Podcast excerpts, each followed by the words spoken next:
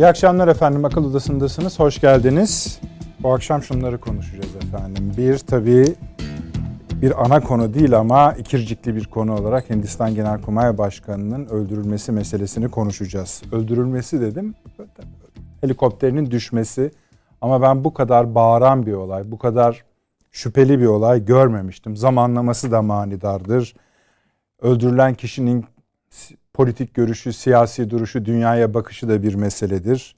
Biliyorsunuz Biden'la Putin bir zirve yapmıştı. Bir gün önce salı günü bahsetmiştik. Putin Hindistan zirvesi yapmıştı.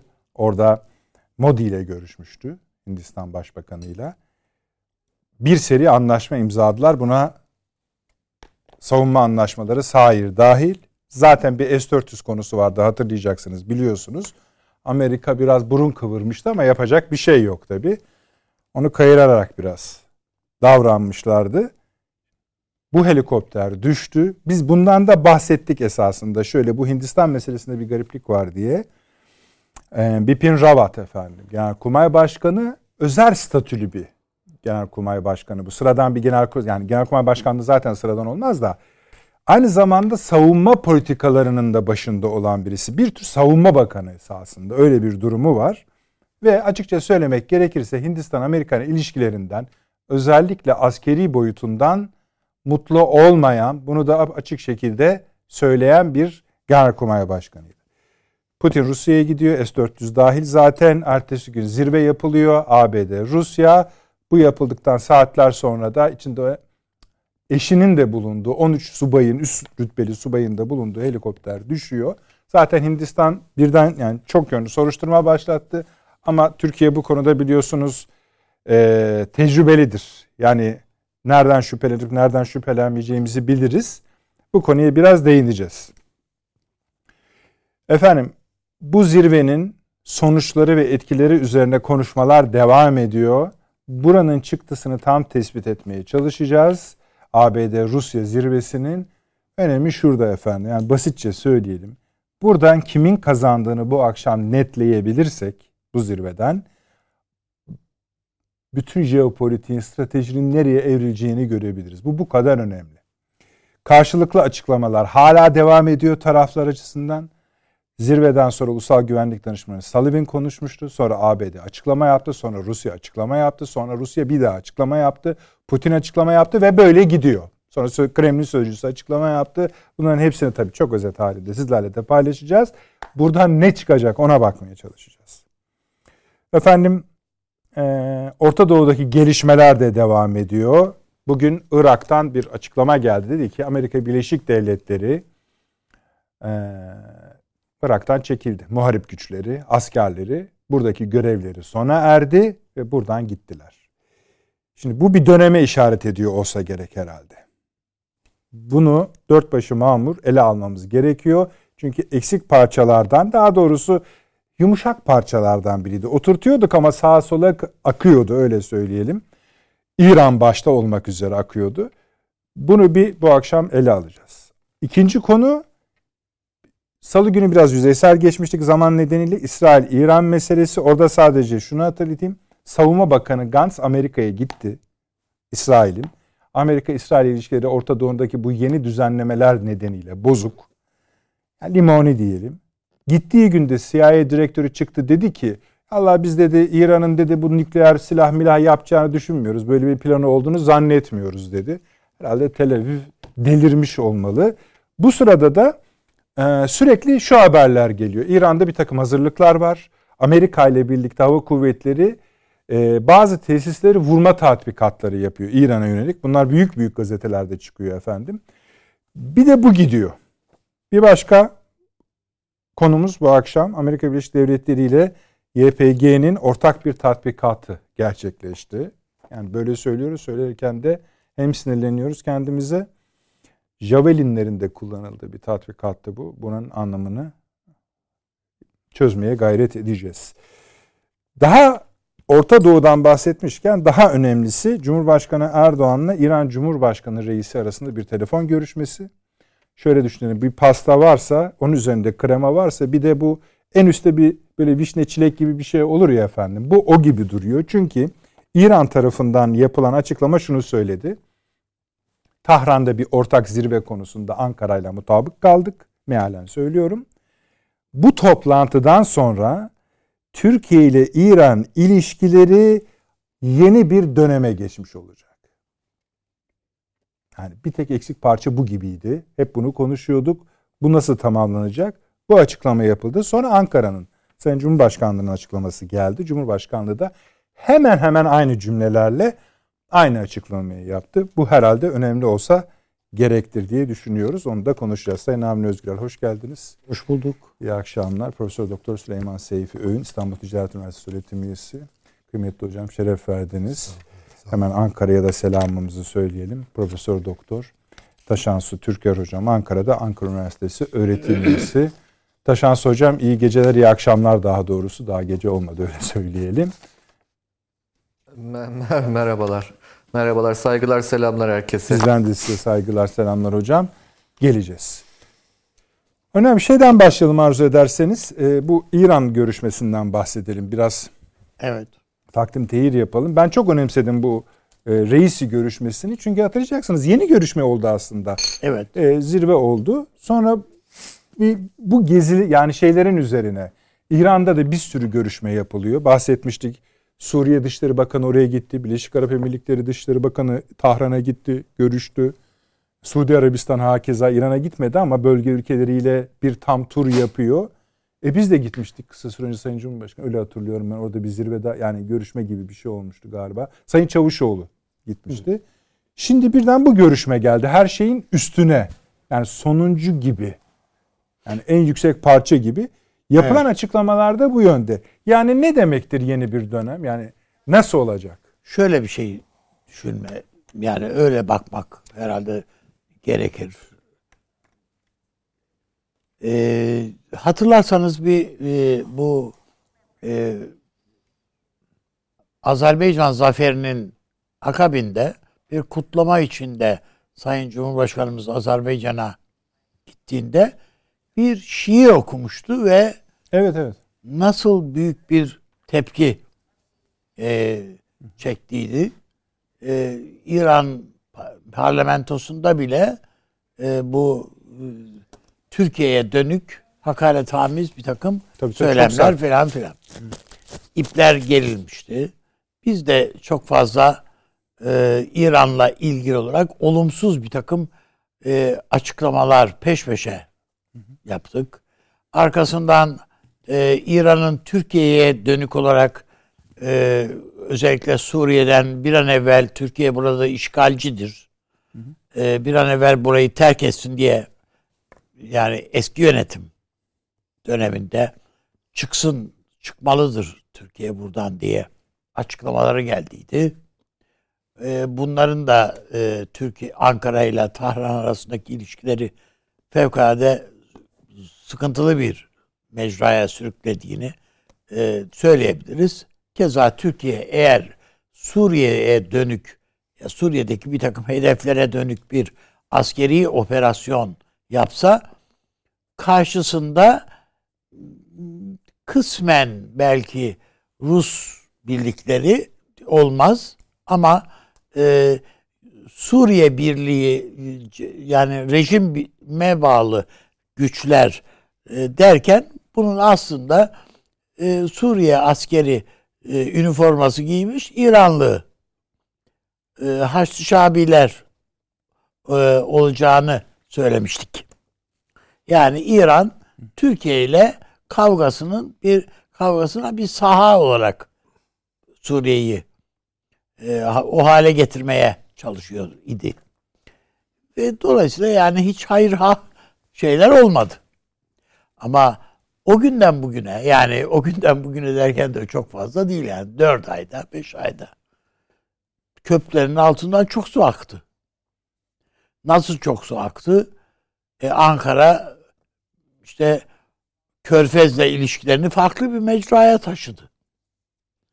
Aynı şekilde Birleşik Arap Emirlikleri ile filan bir tarafta bir de e, Amerika ile Ankara arasında yani neredeyse e, şey sıcak çatışmaya varacak şeyler ama ona rağmen e, ilişkilerde daha farklı bir boyut S-400'leri filan bile içine alan işte görüşmeler, müzakereler, şunlar, bunlar filan ondan sonra. Ya bu bu bu tür şeyler. E, Türkiye Mısır'la yakınlaşma eğiliminde.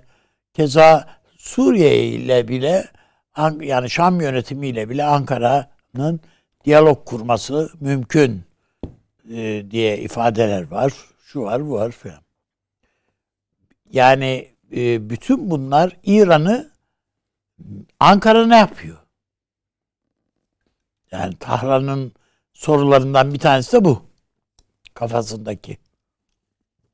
Ee, ve bölgede bir takım gelişmeler olurken Türkiye'yi göz ardı ederek bir yol haritası belirlemek İran açısından, Tahran açısından hayırlı bir şey mi? Doğru bir tercih mi?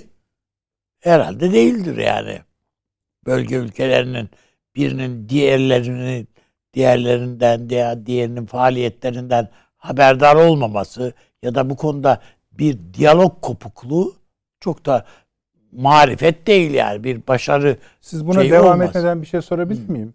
Şimdi bölgedeki yeni gelişmeler Türkiye için avantajlı şeyler üretiyor. Bunu evet, hissedebiliyoruz. Ama İran için de üretiyor. Ama İran için hem üretiyor hem de e, İran'la İran Ankara için Ankara'yla da dengelemeye Güzel. çalışıyor. Bu buna vesile olur diyorsun. Evet. Yani Ankara Tahran'da yeni bir süreci. Evet. Yani Peki, iki, işte bizde de zaman zaman biliyorsunuz bu e, şey e, Soçi süreci değil de e, efendim e, bu İran'la filan birlikte başlattığımız o üçlü Rusya'yı da işine e, kattığımız tabloları e, mutlaka ve e, yeniden hatırlamak e, hoşuna gidiyor bazen İran. Onun için yani e, ben e, Tahran'ın e, bir şey tazelemek, güven tazelemek Ankara ile e, ihtiyacı içerisinde olduğunu düşünüyorum.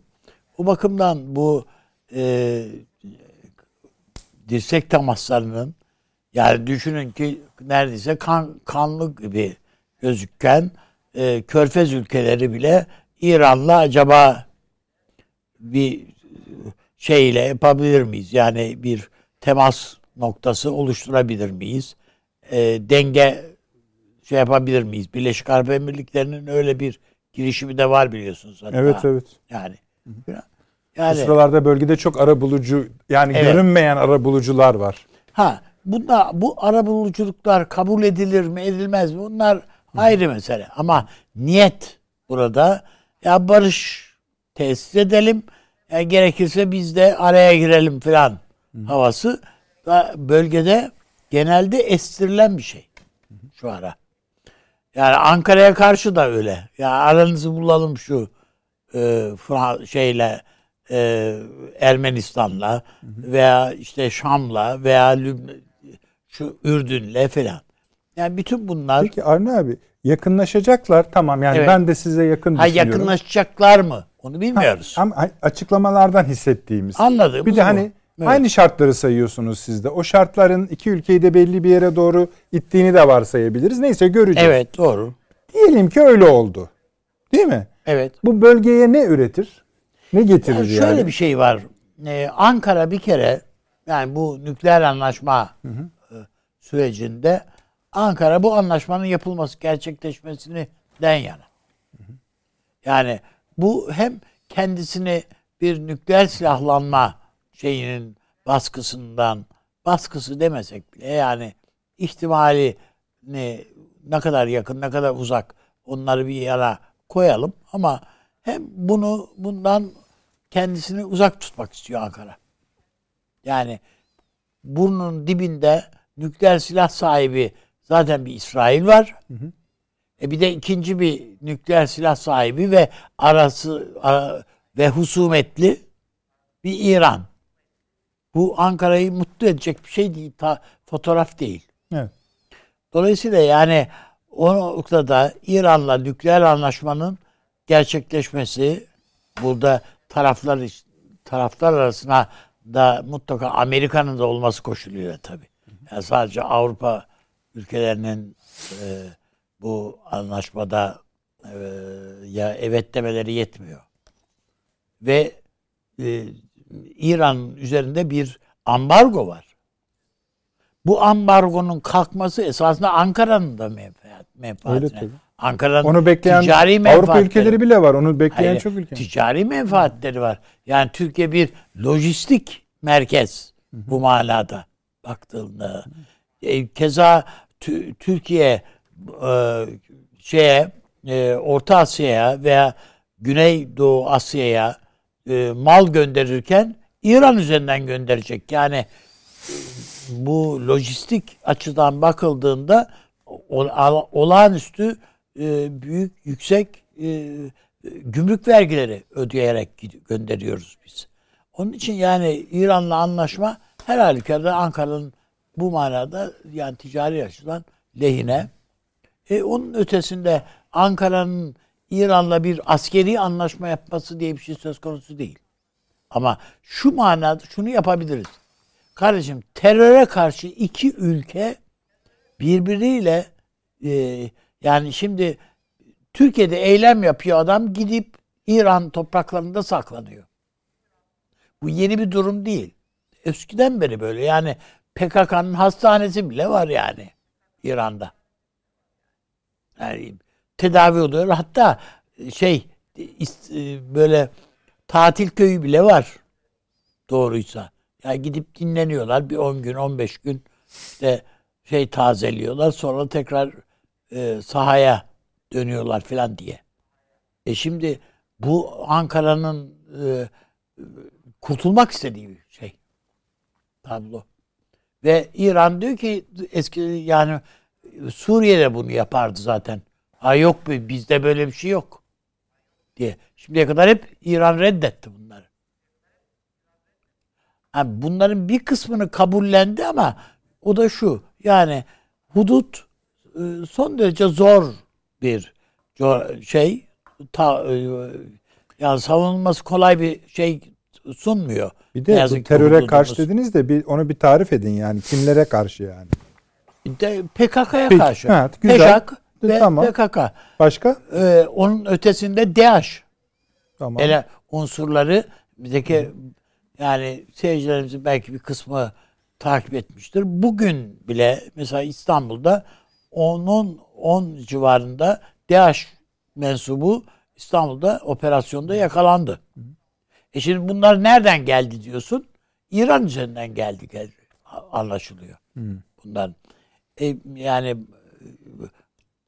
bakıldığında İran'ın burada kendi sınırlarını korumakta e, yeteri kadar gayret sarf etmediği anlaşılıyor.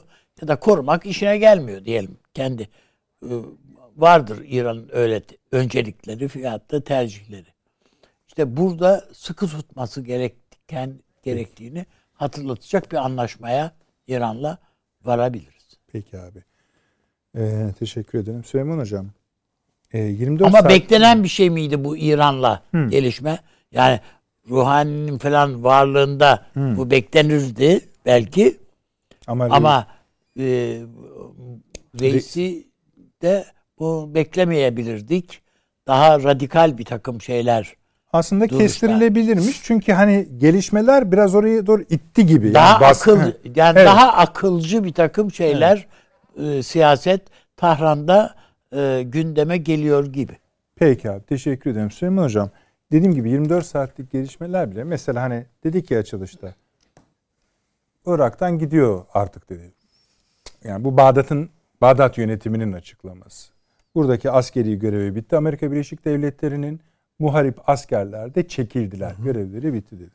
Sonra da yine aynı gün içinde Erbil'e gitti Bağdat yönetimi vesaire vesaire. Bu bir gün. Bu haftaya sadece bu haftaya salı dahil baktığımızda böyle domino taşları gibi domino taşı olmaz ama hani üst üste yığılan kartlar gibi sanki geriye hakikaten bir Ankara Tahran kalmış gibi. Şimdi mesela Avni Bey bir takım olası çıktılardan bahsetti. Ama eğer siz de aynı görüşteyseniz bu iyi bir vektöre evrilebilir diyorsanız size sorum şu olsun.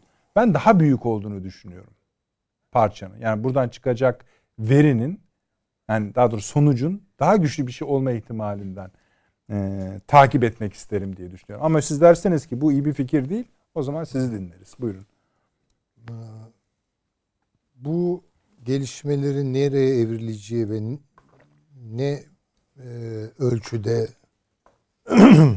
etkili sonuçlar bölgeye dönük olarak etkili ve kalıcı sonuçlar getireceği konusunda benim şüphelerim var.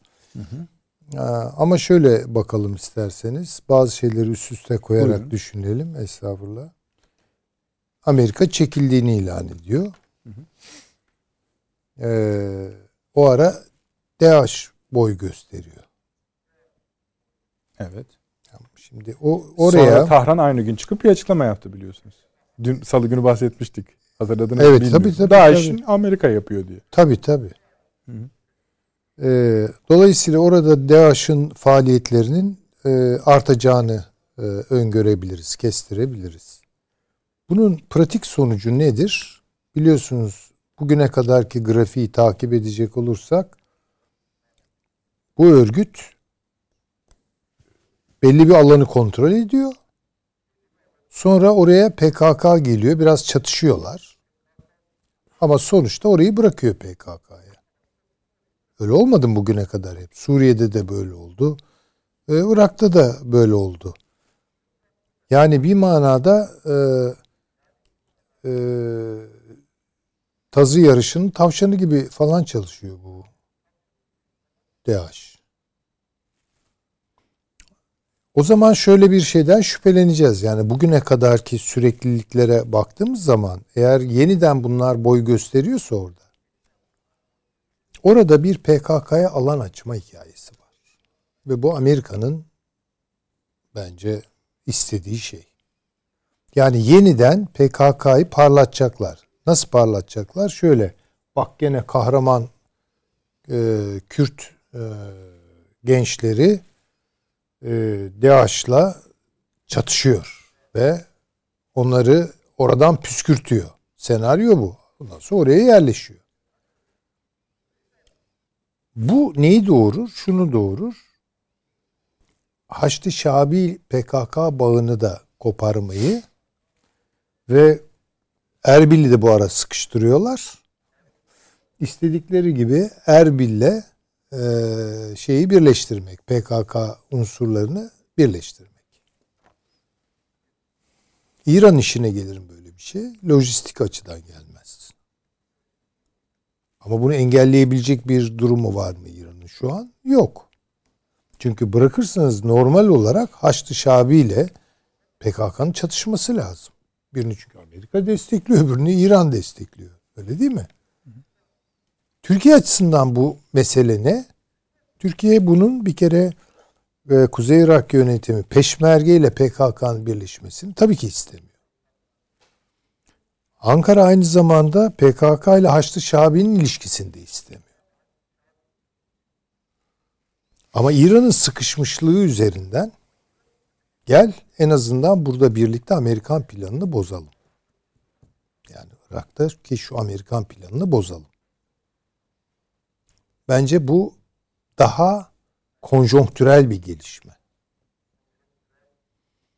Ee, İran sıkıştı ve sıkışmışlığını yavaş yavaş anlıyor. Ben geçen e, toplantıda belki biraz iddialı bir şey söylemiş. İranlıların bu işin pek farkında, durumun ciddiyetinin İsrail'den gelen özellikle tepkilerin e, ciddiyetinin farkına biraz geç vardığını hatta Bu varmadı. sıkışmışlığı konusunda mutabık mıyız Efendim, İsrail vuracağım diyor açıkça. O başka yani. bir şey ama İsrail mi? Yani İsrail bütün bölgedeki dinamik... İşte oraya bağlayacağım Peki, izninizle. Estağfurullah. Ee, şöyle bir boyutu da var. İran bunu aynı zamanda şimdi Körfez'den sürekli uyarı alıyor.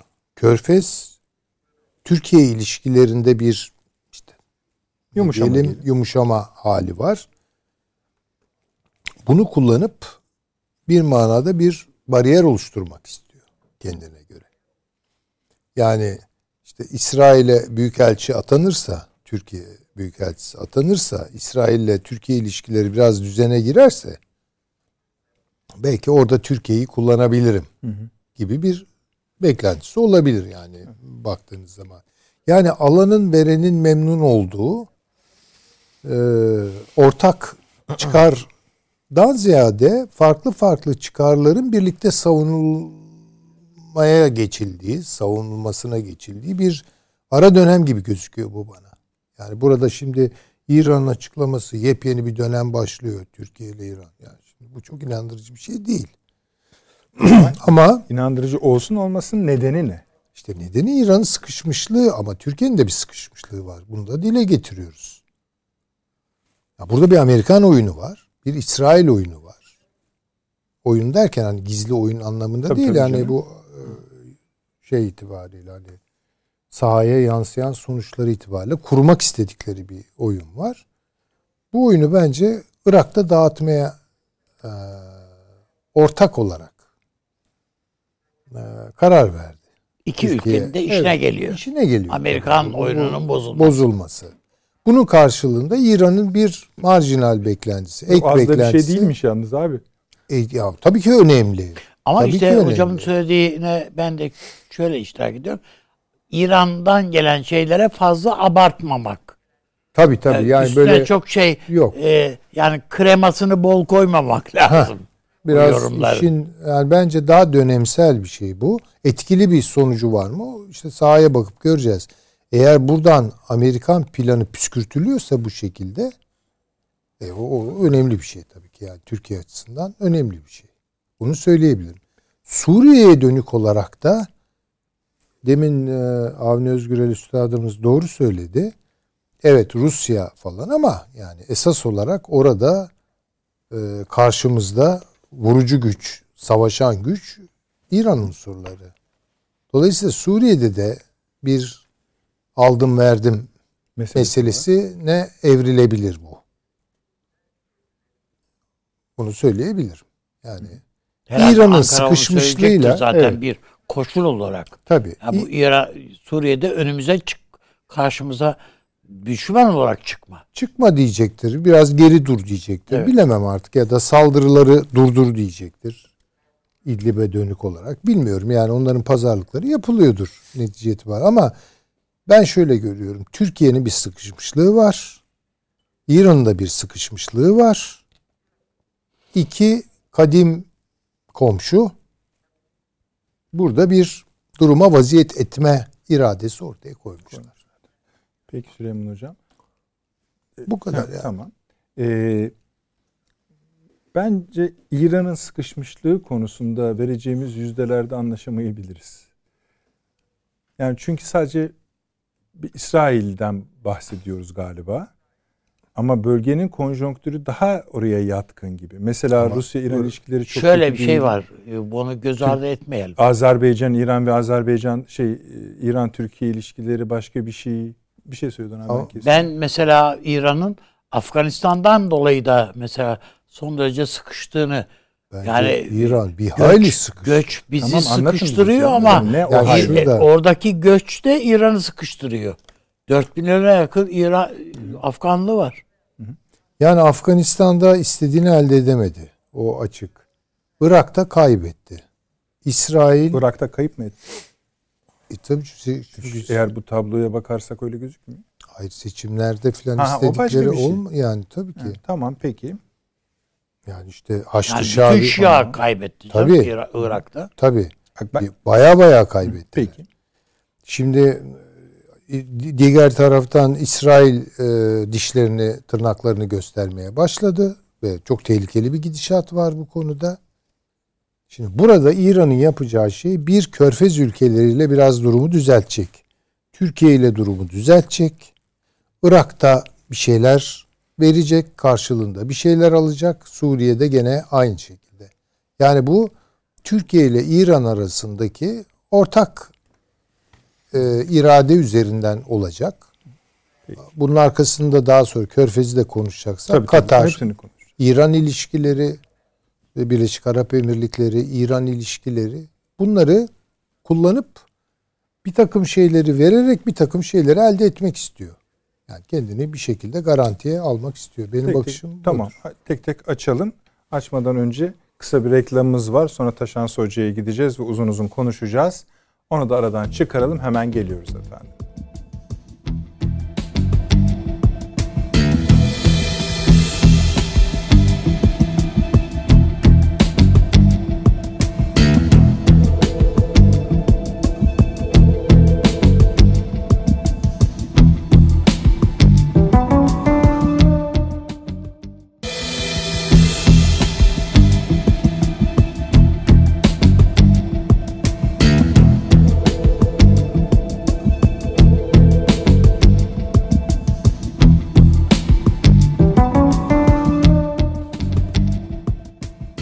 Efendim akıl odası devam ediyor. Hatta uzun zamandır yapmıyordum. Reklam arasındaki konuşmaları size aktarayım.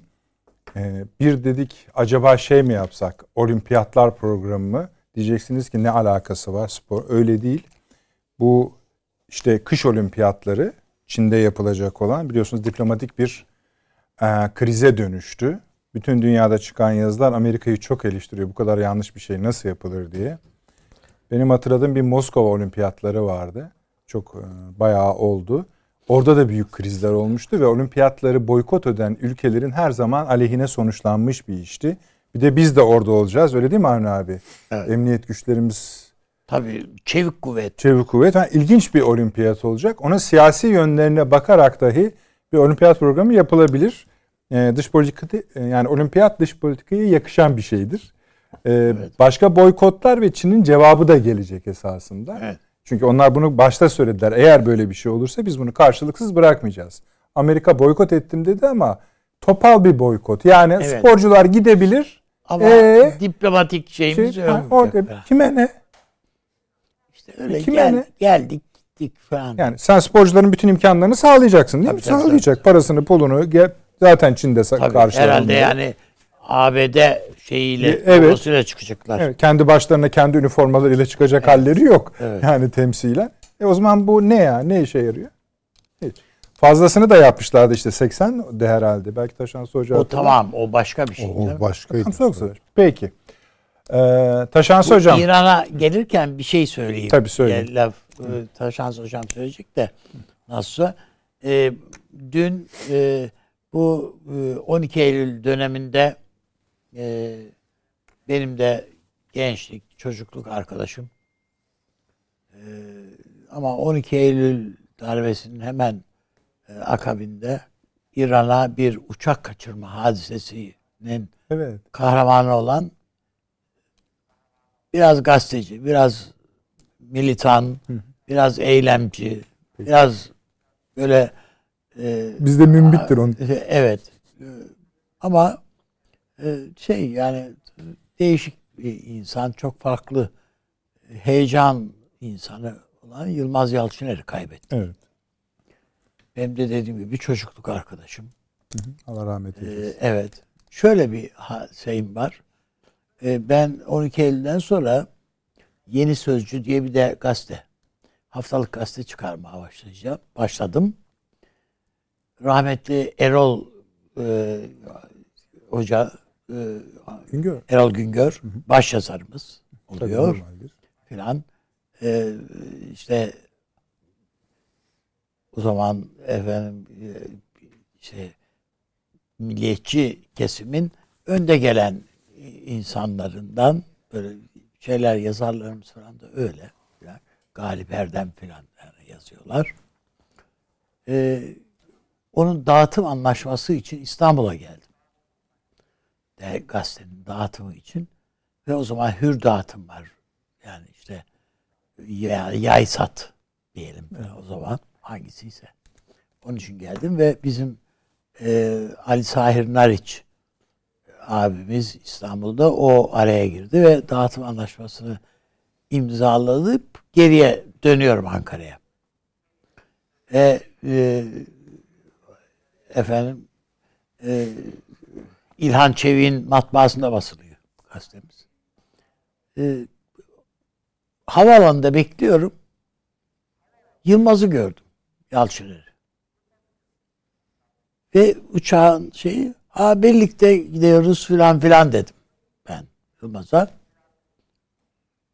Yılmaz dedi ki bir sonraki uçakta Erol Bey de geliyor. Erol Hoca da geliyor Avni. Sen onunla gel dedi bana. Ya yok işte biletim bilmem şimdi değiştirmem lazım falan diye ben biraz direndim. Yok yok sen onunla gel dedi. Hocanın mutlaka sana söylemesi gereken bir takım şeyler var dedi. Öyle de hatıra olur mu Hocam? Yani düşünebiliyor musunuz? Bir sonraki uçağa ya ben gittim artık onun sözüne şeyle biz çünkü çocukluk arkadaşım dediğim hayır hiç şüphelenmedim. Yani bir şey yapacak. e, çok daha öncesi bir yer 1968'de e, 67'de ve 68'de yani veyahut da ikisinden birisi biz İstanbul Ankara İstanbul'dan Ankara'ya 9 ışık diye bir yürüyüş yaptık yani. Bahsetmiştiniz. Kemal Bey yürüyordu ya. Sayın Kemal Kılıçdaroğlu yürürken o vesileyle Hayır, bir evet, anlatmıştınız ama- evet, ama, o vesile- hiç yani kondisyonunuz Evet, o kadar da o, yokmuş. O 9 kişiden bir tanesi Yılmaz Yalçıner. Ee, ben ondan da ona da güvenerek o mutlaka söylediğine göre bir şey var önemli bir şey demek ki Erol Hoca acaba yazmaktan vaz mı geçti? Hani nihayetinde akademisyen darbe idaresi biraz üstüne gitti de üktü mü hocam falan diye şey yaparak gittim uçağı erteledim. Meğersem benim rezervasyonumun olduğu uçağı kaçırıyormuş. Ve kaçırdınız. Yılmaz. evet. Kaçırsaydı gittik giderdik. Yani şu, de, de, gazete de hapı yutardı. Tabii. tek, tek yazarı benim. Tek hazırlayanı benim. Sonra yani sonun nasıl sonlandığını da izleyicilerimize söyleyin. Tabii isterseniz de. yani, yani sağ olsun. Yani beni kurtarmış oldu esasında. Çünkü o uçakta benim de var olmam e, sıkı yönetim açısından çok daha e, katmerlenmiş bir şey haline gelebilirdi. O yüzden Allah rahmet eylesin diyorum. Peki. İlginç bir anıymış. Taşansı hocam işte bu hatıradan sonra Türkiye-İran ilişkilerini ilişkilerini konuşmaya başlıyorsunuz. Buyurun. Efendim şimdi bu e, Türkiye-İran ilişkileri değil herhalde değil mi? Son e, yani şu son e, zirveyi soruyorsunuz. Hayır, Son şey, genel e, Türk-İran e, ilişkileri değil anladığım kadarıyla. E, Taşansı hocam. e, İran e, Cumhurbaşkanı ile Sayın Erdoğan arasında bir görüşme oldu. Bu görüşmeden sonra yapılan açıklamalar var. Tahran'da bir ortak zirve Tamam, düzenleyeceğiz. Evet, ortak zirve düzenleyeceğiz. Bu zirvenin ardından ortaya çıkacak tablo iki il- ülke ilişkilerinde bambaşka bir safhaya yol açacak diye iki tarafın açıklamaları var. Bunun anlamını şey öğrenmeye çalışıyoruz. Siz ne düşünüyorsunuz? Ya siyaseten hani bu cümleler çok kullanılır biliyorsunuz. Yepyeni safhalar, büyük açılımlar. e, bunlar hani e, siyasal şeylerdir, argümanlardır. E, lakin diplomasinin hakikatinde bu tarz ciddi kırılmalar öyle tarihte çok sık rastlanan şeyler değildir. E, yani e, şöyle bakıldığında tarihe diplomasi dediğiniz şeyde öyle ciddi kırılmalar olmadığını görürsünüz. Gelgitler olur, dalgalanmalar olur. Fakat hani dediğim gibi kırılmalar olmaz. Onun yerine yani modern diplomasinin hakim olduğu son 300 yıla bakacak olursanız ülkelerin ulusal çıkarlarını sürdürmek için e, taraf olmayı geciktirdiğini, e, zorlaştırdığını, hatta imtina ettiğini, e, olabildiğince farklı tarafla aynı anda farklı çıkarlar için e, görüşmeyi tercih ettiğini görürsünüz. Hani diplomasi tarihinin özü budur. E, dolayısıyla hani e, bu şeye bakarken, uluslararası politikaya bakarken e, taraflar, tarafkirlik, e, işte bir mahalle maçı e, aklıyla değil, e, aynı anda birkaç yerde olunabileceğini e, ve bunun normal olduğunu akılda tutarak bakmak gerekiyor. Şimdi o çerçevede İran'la e, Türkiye arasında e, zaten çok iyi ilişkiler olması gerekir. İki komşu ülke olarak. E, nasıl ki İran, e, Türkiye ile Rusya arasında da iyi ilişkiler olması gerektiği gibi. Türkiye ile Yunanistan arasında da iyi ilişkiler olması gerektiği gibi. Ancak hayatta öyle değildir malum. Yani öyle de olmuyor her zaman. Çaba gösterilir, e, orada amaçlar ortaya konur. O da dış politika belirleme işidir. Yani önceliklerinizin ne olduğuna sizin karar vermeniz gerekir. E, iki ülke arasındaki ilişkilere de bakacak olursanız eğer bunlar komşuysa, Türkiye İran'dan bahsetmiyorum çünkü şimdi çok genel bir şeylerden bahsediyorum. Her zaman çok fazla konu başlığı vardır. Ve bu konu başlıklarının içerisinde mutlaka rakip olduklarınız vardır. işbirliği yapabilecekleriniz vardır. işbirliği yaptıklarınız vardır. Ve hatta birbirinizin ayağına bastıklarınız da vardır. Şimdi o yüzden uluslararası politikanın temeli farklı konu başlıklarında farklı ülkelerle farklı ilişkiler geliştirebilmek üzerine kuruludur. Ee, bu çerçevede baktığımızda Türk-İran ilişkilerinin ben daha sağlıklı bir hal alacağını yakın dönemde düşünüyorum. Ee, daha sağlıklı derken de bunun sebebi e, Türk dış politikasında son dönemde daha farklı açılımların da olduğunu tespit etmemiz gerekiyor. Yani şimdi Sayın Cumhurbaşkanı'nın e, Katar dönüşü İsrail'e dair yaptığı açıklama e, hiç öyle küçük bir açıklama değil.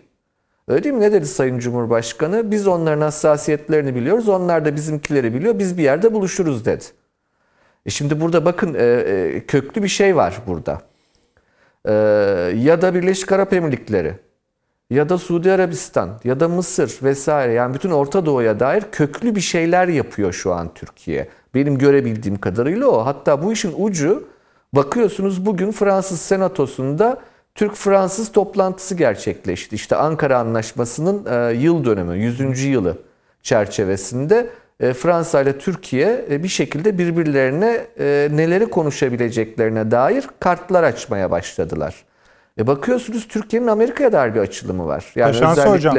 bizim oradaki e, büyükelçimizin e, fa- çeşitli faaliyetleri olduğunu, Amerika'da farklı gruplarla görüştüğünü görüyorsunuz. Nerede bir şey mi dediniz? Şöyle siz bahsettiniz ya Sayın Cumhurbaşkanı'nın açıklamasından. Onu bir izleyicilerimizi bir paragraf zaten okuyayım. Siz öyle devam edin diye araya girdim. Şöyle dedi Lütfen, e, lütfen. Sayın Lütfen, Cumhurbaşkanı. E, Abu Dhabi yönetimiyle böyle bir talep yani ilk önce Birleşik Arap Emirlikleri'ni söylüyor. Birleşik Arap Emirlikleri yönetimiyle böyle bir talep, teklif geldiği için tabii ki biz de bu işi memnuniyetle kabullendik ve görüşmelerimizi, istihbaratımızı, Dışişleri Bakanımızı göndermek suretiyle kademe kademe yürüttük. Böyle bir süreç İsrail ile ilgili de niye olmasın? Geçmişte benim İsrail ile görüşmelerim oldu. Fakat İsrail'in bu noktada bölgede Filistin politikası üzerinde daha hassas davranması gerekir. Kudüs üzerinde, Mescid-i Aksa üzerinde hassas davranması gerekir. Buradaki hassasiyetlerimi, hassasiyetleri gördüğümüz anda biz de elimizden geleni yaparız, adımlarımızı atarız, karşılıklı büyükelçilikleri, büyükelçileri görevlendiririz. Biz de İsrail'in hassasiyetlerini biliyoruz.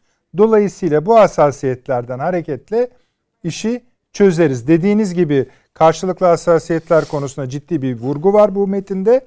Aynı zamanda belki şu da şuna da dikkat etmemiz gerekiyor. Birleşik Arap Emirlikleri geldi diyor. Onlardan teklif geldi. Ziyaret de onlardan ilk önce geldi diyor. Sanki hani onlar onlar da böyle yapabilir bir manuel de veriyor gibi geldi bana. Bilmiyorum. Buyurunuz. Ya tabii orada hani kim önce geldi kim sonra gitti onlar e, çok şeyler değil. Önemli mevzular değildir ancak bakın burada anlatmaya çalıştığım şey şu. E, ciddi bir e, çerçeve değişikliği görüyoruz tüm Orta Doğu'da. Hı hı. Şimdi İran ziyaretinin birinci ayağı budur. Şimdi o ciddi çerçeve değişikliğini de söylediğim gibi yani şimdi bizim Washington DC'deki büyükelçimizin yaptığı temaslar vesaire de Amerika'da farklı alanlarda da açılımlar yapıldığını gösteriyor. Şimdi İsrail dedik vesaire onları bağlamak lazım birbirine. E, bu birinci ayağı İran'a dair. Yani böyle bir görüşmenin mutlaka olması gerektiğinin e, birinci ayağı Orta Doğu, genel Orta Doğu. Genel Orta Doğu'yu biraz hani de e, ileride umarım vakit olur detaylandıracak olursak Lübnan'da Fransa'nın işte e, İsrail'i yeterince tatmin edemediğini, Marunileri İsrail'e yaklaştırdığını ama e, Şiiler üzerinden İran ilişkisini hala kontrol ettirdiğini görmek lazım. Fransa, Yunanistan, İsrail yakınlaşmasının İsrail'i yeterince tatmin edemediğini görmek lazım. Rusya'nın Suriye'de İran milisleri konusunda İsrail'in tam olarak istediklerini vermediğini görmek lazım vesaire vesaire. Bunlar uzatılabilir. Ancak biraz önce siz açılışta konuştunuz Irak mesela. Hı hı. Irak'ta İran'ın varlığı, Suriye'de İran'ın varlığı bunlar Türkiye açısından da önemli. Bakın bir genel Orta Doğu onun içerisinde İsrail onun yanında e, Irak-Suriye denklemi, onun yanında Lübnan. Bunlar hepsi Türkiye'yi ilgilendiren şeyler. İran bu işlerin içinde. Yani İran'la ilgili bunlar. İltisaklı öyle söyleyeyim. Birincisi bu. İkincisi Kafkasya konusu.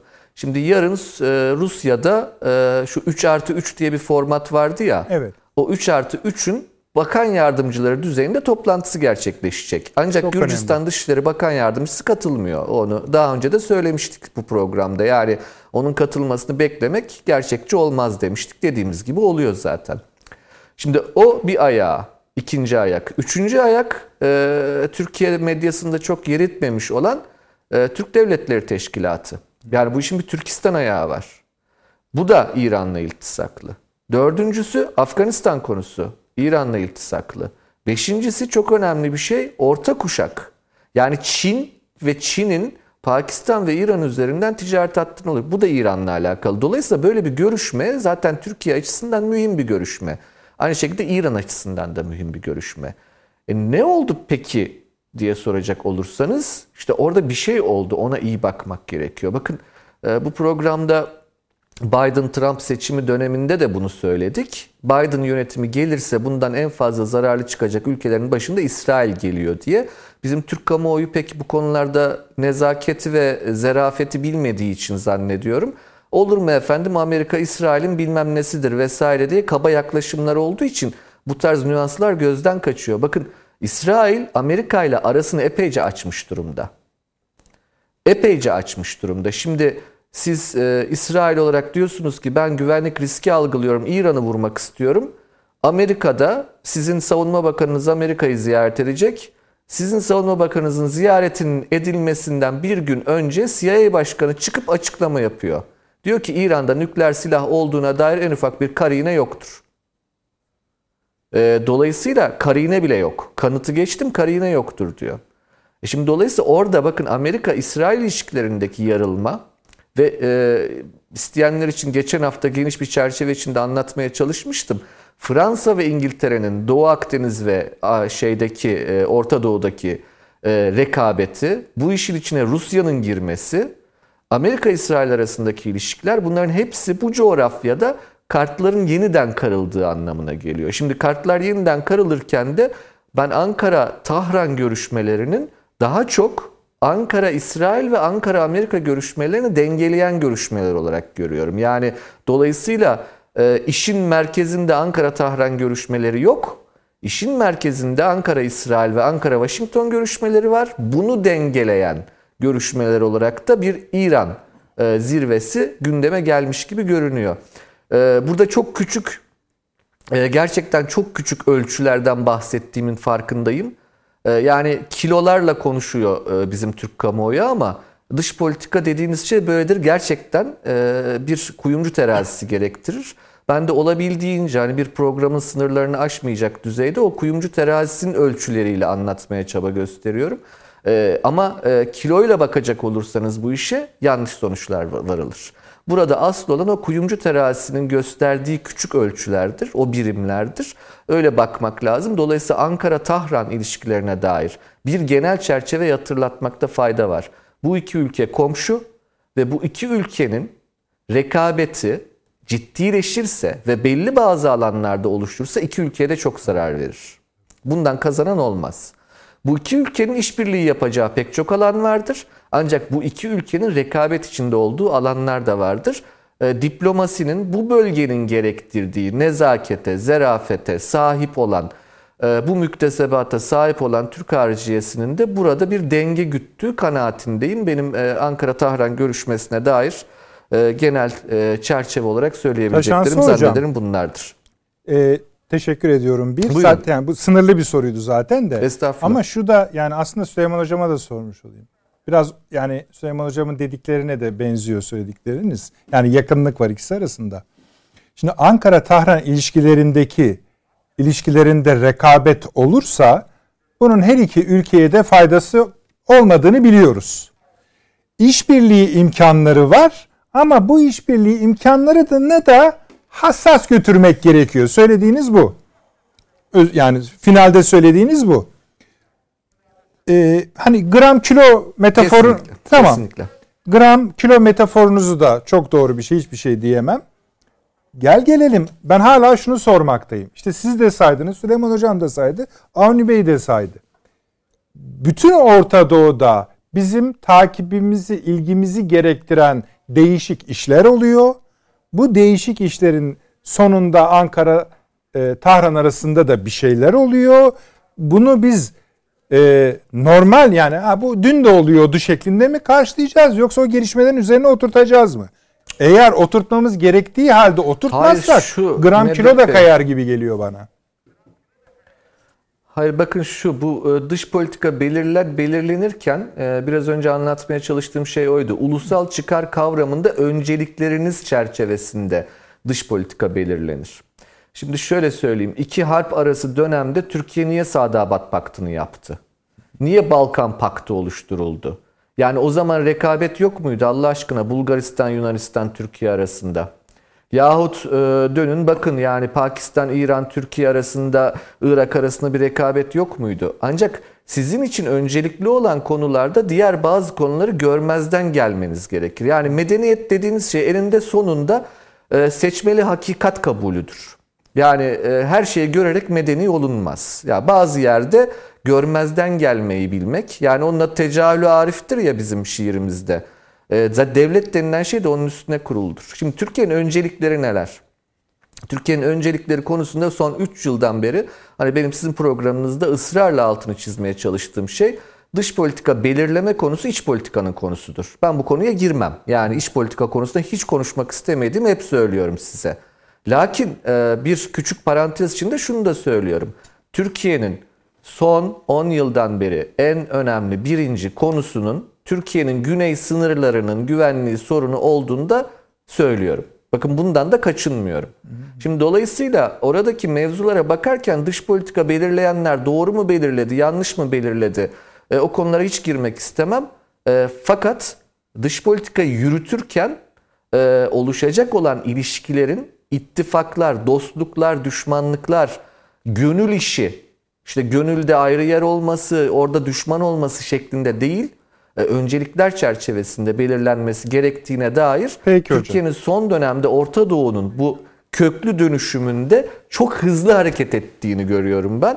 E, Demek ki ön alınıyor bazı konularda. İran'ı da böyle değerlendirmek Peki. lazım. Yani bir İran-Türk yakınlaşması bloğu değil, e, olması gereken herkesle konuşan, herkesle ilişki kuran Türkiye politikası olarak değerlendirmek gerek diye düşünürüm. Teşekkür ederim.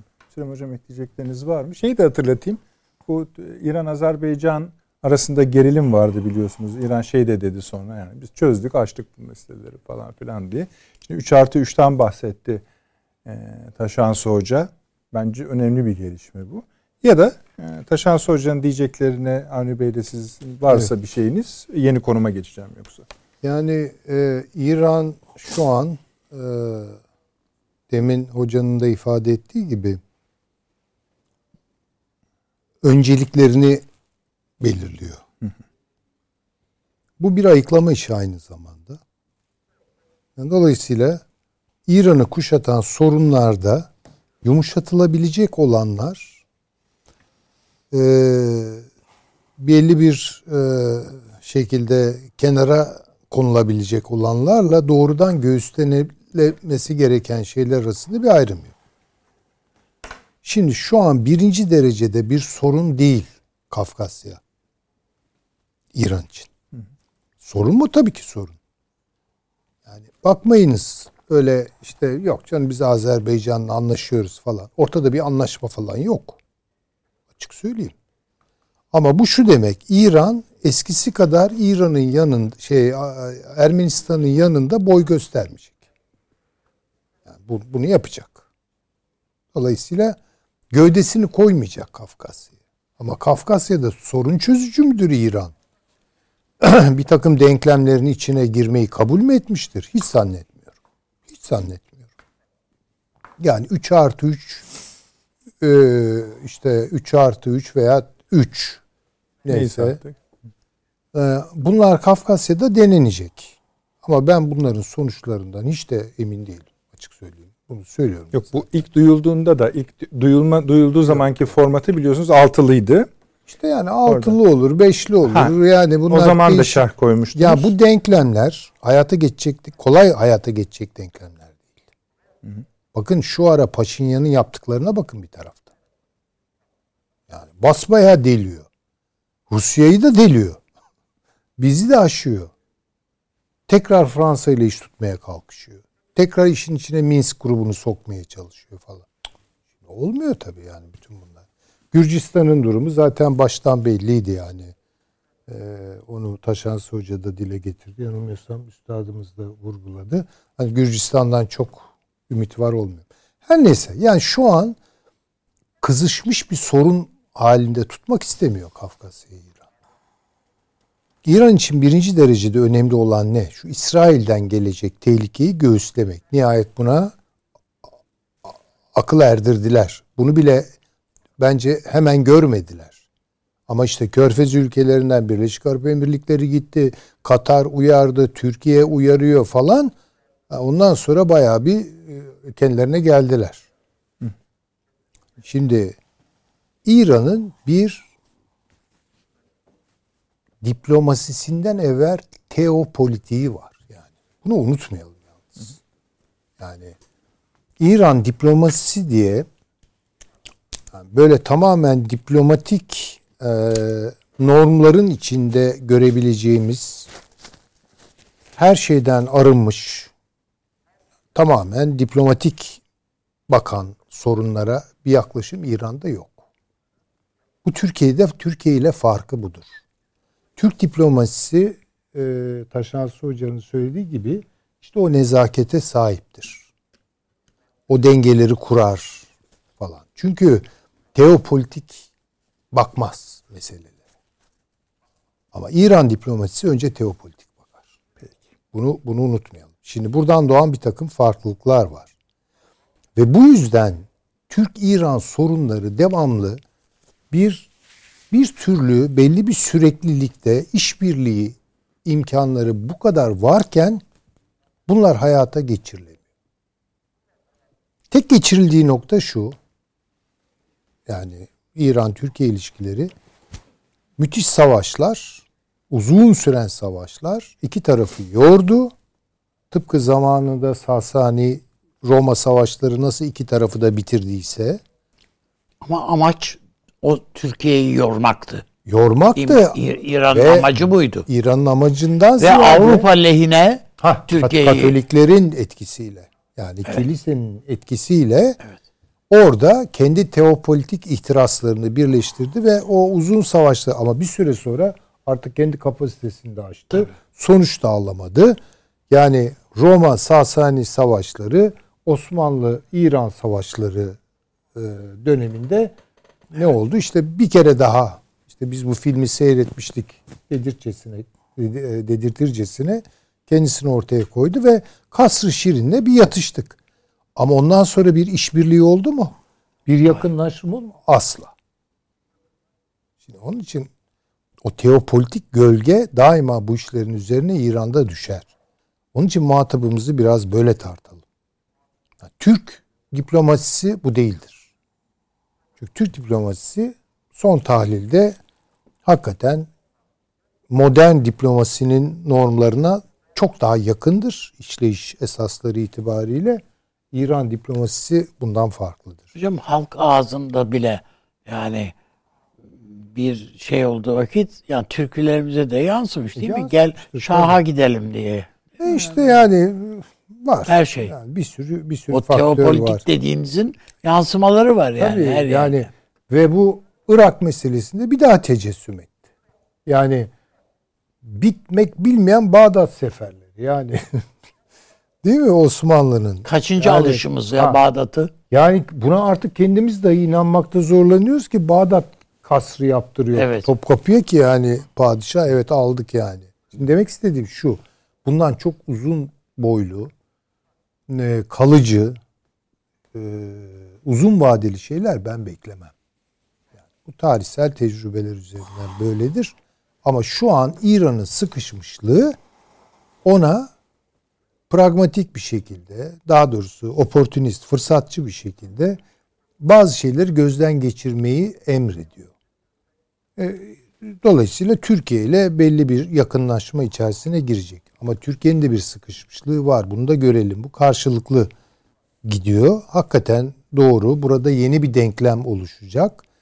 Ama bu denklemi e, ben biraz daha bölgesel görüyorum. Yani Taşansı Hoca'dan farklı olarak yani Türkiye-Amerika ilişkileri, Türkiye-İsrail ilişkileri olarak değil de daha yani bölgesel. Irak'tan Amerika'nın çekilmesinin bir etkisi muhakkak evet, yani vardı. Muhakkak Afganistan'ın ama çekilmesi yani mesela vardı. Şu an Türkiye'nin açılımları işte Mısır'ı zorluyoruz, İsrail'i zorluyoruz, e, işte efendim e, Amerika'yı Amerika'yı yani zorlasak da ne elde edebiliriz ondan çok emin değilim.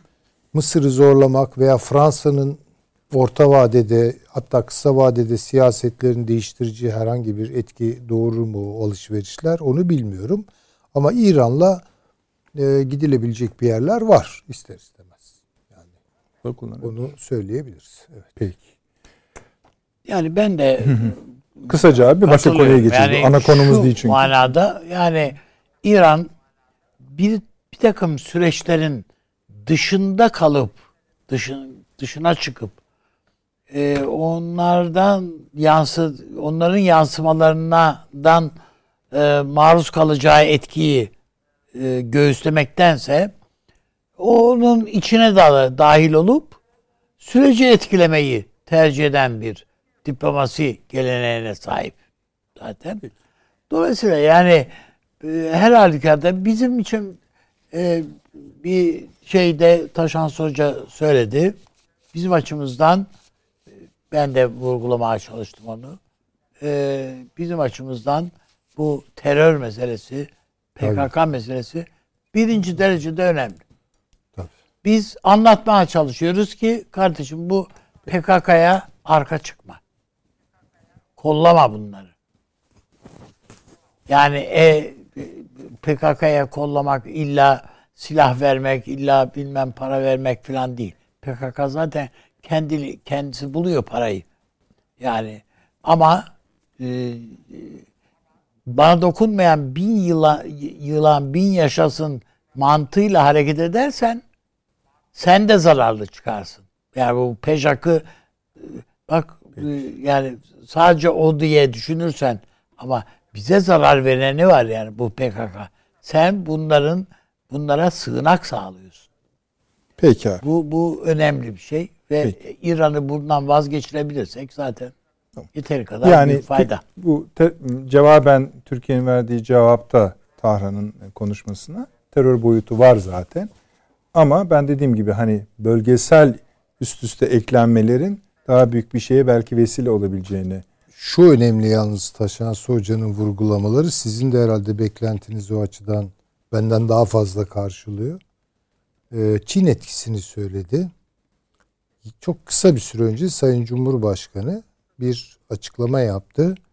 Çin modelini göstererek. Evet. Şimdi tabii bunlarla da biraz ya ama bu başka bir chapter, başka bir Öyle yapalım. şey aşar. Evet. Onun Öyle. için hani A- a- önemli bir düşünmemiz önemli. de lazım yani. Evet. Ben de yani çok hazırlıklı arşivimize değilim. koyup sonra çıkarmak üzere. İkinci konumuzu da aradan çıkaralım hemen. Taşansı hocam. Çok basit bir sorum var. Çok da kısa bir soru. Buyurun. Ee, Hindistan Genelkurmay Siz cevap Başkanı istiyorsunuz yani. Yo, eğer cevabınız olacaksa sabaha kadar bile dinleyebiliriz bu soruyu. Hindistan Genelkurmay Başkanı'nı kim neden öldürdü? Soru kısa, cevaba ben karış. Ya eceli gelmiş ölmüş adam ya neden? Valla o çok şüpheli gözüküyor. Ya Bence yok, siz de şüphelisiniz. dinledim sizi. e, açılışta dinledim. E, yani e, size hak vermemek e, çok kolay değil. Onu söyleyeyim. Çünkü e, yani tesadüflerin bu kadar arka arkaya olması, yani Putin'in Modi ile buluşması, e, yapılan işte sil- ortak silah üretim anlaşmaları ve çok önemli başka bir açıklama biliyorsunuz geldi o toplantıda. E, iki ülke arasındaki silah ticaretinde doların kullanılmaması Evet, kararı geldi. evet. Yani bu katsa yaptırımlarında dışında bırakacak bir me- mekanizma olarak Rusya aslında Hindistan'ın elini kolaylaştırdı. Ama e, başka bir şey daha verdi orada Rusya Hindistan'a. Dedi ki e, Birleşmiş Milletler Güvenlik Konseyi'nin yapısının değişmesi gerekir. Evet. Bugünkü dünyanın yapısına uyumlu değil Evet, dedi. Salı günü bahsettik. Şimdi orada açık ki Rusya'nın söylediği şey e, üç tane ülke var. Bu üç ülkenin Güvenlik Konseyi'ne daimi üye olmasını istiyor Rusya. E, bir tanesi e, Güney Afrika, bir tanesi e, Hindistan, öbürü de Brezilya. Bu üç ülkeyi istiyor. Yani bu üç ülkeden Brezilya konusunda çok bastırmayabilir. E, ancak becerirse eğer zaten e, Amerika'nın arka bahçesinde yer tutmaya çalışan bir Rusya olduğunu görürüz ki Rusya'nın ekonomik gücü her ne kadar bir küresel güç olmasına izin vermese de nüfus gücü bir küresel güç olmasına izin vermese de son e, 20 yıllık dış politika hamleleri e, entelektüel gücünün e, çok farklı olduğunu gösteriyor gerçekten Rusya'nın. Yani müthiş hamleler yapıyor gerçekten. Ve bu kadar e, zayıf bir elle, bu kadar kuvvetli e, poker oynamak, e, poker bile demek herhalde doğru olmaz oynadıkları oyuna. Ciddi satranç oynuyorlar ve e, Batı'nın dağınıklığından da çok iyi yararlanıyorlar. Hani Brezilya'yı bilemiyorum ama bakın bu bir sürü ödül verdi Hindistan'a. Şimdi orada tabii önemli olan noktalardan bir tanesi şu. Hindistan'ın e, mutlaka ve mutlaka Anglo-Amerikan bloğa eklemlenmesi gerekiyor. Çin'le gelişecek olan mücadelede. Şimdi ben bunu 3 yıldan beri anlatıyorum sizin programınızda. Bakın bu yani şey çok da tartışıldı Türkiye'de. Bir Avrasya bloğu var mı? Çin'le Rusya beraber mi? Ben sizin programınıza ilk 3 yıl önce çıktım. O ilk o gün sordunuz. Ben de yok öyle bir şey dedim. Olmayacak da dedim. Hala da arkasında duruyorum. Şimdi biraz sonra Ben de Ukrayna duruyorum. mevzusunda Ama konuşuruz tersinde. herhalde. Orada da söylemek lazım. Ee, yani imkanı yok. İmkanı yok. Var, var. Bakın neden Hindistan'ın eklemlenmesi gerekiyor? Yani e, Tartışırız girmeyelim. Hani an- ben Herkes şöyle e, özgür özgürce düşünmek gayet hakkı tabii. var. Peki. Buyurun siz devam edin lütfen. Ee, şöyle Hindistan konusunda e, bakın bunlar yani Rusya ve Hindistan'ın orada çok önemli tarihsel bir birlikteliği olduğunu hatırlamamız gerekiyor. Yani Nehru'yu hatırlayın işte. Bağlantısızlar bloğunu hatırlayın. Sovyetler Birliği ile oranın ilişkilerini hatırlayın ve e, orada ciddi bir patern var. Şimdi bunun üzerine e, tabii ki e, Sovyetler Birliği'nin e, networkleri Sovyetler Birliği dağılınca ortadan kaybolmadı. Bunlar e, bazı yerlerde diri olarak yaşamaya devam ettiler ve ediyorlar da. Hindistan'da da öyle. Dolayısıyla e, orada e, inanılmaz o Rus-Hint yakının altını çizen toplantılar ardından e, gelişen bu olay e, vallahi insanı şüphelendirir haklısınız yani ki e, bir de zaten Biden-Putin e, görüşmesinin olduğu günün hemen ertesinde olması üstüne üstlük. Çünkü açık bir şey hani Doğu Avrupa'da e, Biden ciddi bir gol yedi. Geri adım attı. Açık açık geri adım attı. Konuşacağız onu, önemli. e, Amerikan iç kamuoyunda şu an e, linç ediyorlar ama Biden'ı e, bu şey e, Rusofob takım e, yani ciddi ciddi geri adım attı yani. Konuşacağız onu Şimdi bunun e, cevabı e, mı değil mi bilmiyorum ama hani şöyle söyleyeyim bunları gerçekten bilmek mümkün değil. E, Bunlar savcıların işidir, istihbarat örgütlerinin işidir bunları bilmek. E, Biz ancak aa bu kadar da tesadüf olur mu diyebilecek durumdayız. Ama ben ciddi bir kaygımı burada dillendirmek isterim. Bunu da e, yani birkaç yıldır dillendiriyorum. E, Dünyanın içine girdiği bu yeni dönemde e, hepimizin kaygılanması gereken bir husus var diplomasinin yerine istihbaratın alması çok risklidir dünyada. Yani bunun bir adım sonrası askerlerin almasıdır. Onun adına savaş diyoruz biliyorsunuz. Ee, Hocam bu Dolayısıyla Doğu- e, gidişat iyi bir gidişat değil dünya açısından. Yani bunu bir tespit etmemiz lazım. Çok karanlık şeyler oluyor gerçekten. Ee, sizin de başta açılışta o söylediğiniz noktaları birleştirdiğimizde mantıken şunu diyoruz ya bir şeyler oluyor. Ha, ispat edilemez. Ee, biz bir ispat edemeyiz en azından ancak e, hepimizin kaygılanması gereken bir dönem. E, bu dönemler risklidir Taşansı hocam, Avni açısından. hocam bir şey Ee, söyleyecek hani O galiba anlamda size. diplomasiye önem. Şu Buyurun, e, buyurun, Taşansı buyurun. hocam bu e, yani siz de hatırlayacaksınız. Yani Pakistan, Hindistan coğrafyasında, Orta Asya'da e, bu helikopter kazaları yani öyle hele özellikle böyle liderler seviyesinde helikopterde ölümler filan e, e, ta, uçakta, helikopterde ölümler filan e, Ziyaül Hakım filan şeyleri de dahil olmak üzere ölümlerde. Yani ilk defa olmuyor. E, bütün siyaseti etkileyen şeyler bunlar. Geçmişte de var yani. Vallahi hiç komple teorisi gibi Öyle. değil bu ama. Yani hani bir kere bu adam çok ciddi bir anti-Amerikan subay yani. yani problem orada. Yani ciddi olarak kendisini bu alanda neredeyse akademik boyutta geliştirmiş, uzun uzun makaleler yazmış. Belki de yazmasaydı daha iyiydi. Hindistan'ın ya da bölge gazetelerine çıkıp bunları söylemiş. Ben e, hiç yani bakmadan şaşırdığım için 2020'nin e, Mayıs ayında bu konuda köşe yazısı yani, yazmışım yani. Genelde bu tecrübe seviyesindeki bu adam komutanların yani bizim e, Eşref Bittis Paşa'mız evet, da evet. çok böyle tecrübeli komutandı. Onların böyle uçuşlarda filan çok temkinli olmaları icap eder ama işte olmuyor bazen. Sonra da işte mesela şimdi Taşan Hoca şey diyor hani bu konu işte savcılar vesaire biz bu uçak düşmelerinden helikopter kazalarından sonra kimlerin ne açıklamalar yaptığını hatırlıyoruz. Yani evet. kaza kırım dediğiniz şey belki yıllarca sürecek soruşturmaların sonunda yapılacakken yani. 10 dakika sonra sebebini söyleyenleri gördük bu Tabii. ülkede. Peki. Taşans Hocam tamam herhalde bu konudaki söyleyecekleriniz. Ee, ya evet Nerit Bey ben bir daha altını çizmek isterim Tabii, sadece. Yani şu husus önemli bakın bu Assange, Assange üstüne Snowden, üstüne sızan belgeler e, orada burada böyle garip e, yani insanın aklına şüphe düşüren e, şeyler yani ne bileyim hani soğuk savaşta istihbaratçılar çok etkiliydi dünyada ama hani o dünyanın bir genel kuralı olarak arkada durmayı, gözükmemeyi de e, şey yaparlardı değil mi? Soğuk Savaş'ın temel özelliği oydu. Hı hı. Sanki böyle bir bu dönem bir garip bir şekilde herkes meşhur olmak istiyor ya bu dönemde sosyal medya çağı. Herkes bir ara işte meşhur olacaktır diye. Vallahi bilmiyorum biz gizlenen, gizlenmeden saklanmadan mı işler yapılıyor ama ben kaygılıyım yani. Dediğim gibi diplomasinin yerine istihbaratın alması hoş değildir. Yani istihbarat her zaman vardır. Dünyanın her yerinde vardır. Her ulusunda çıkarına hizmet eder. O başka bir mevzu ama görünürlük ve e, böyle bir etki alanının genişlemesi dünya adına kaygı verici diye düşünüyorum. Peki. Onu söyleyeyim. Teşekkür ederim ama CIA'nin başına bu arkadaş geldiğinden beri o treni kaçırdık gibi geliyor bana. Bilmiyorum. Süleyman Hocam sizin bir cevabınız var mı bu soruya? Neyle ilgili? İşte bakın orada yazıyor yani Hindistan Genelkurmay Başkanı'nı kim neden? Kim öldürdü? Kim ve neden? Öyle sadece kim değil.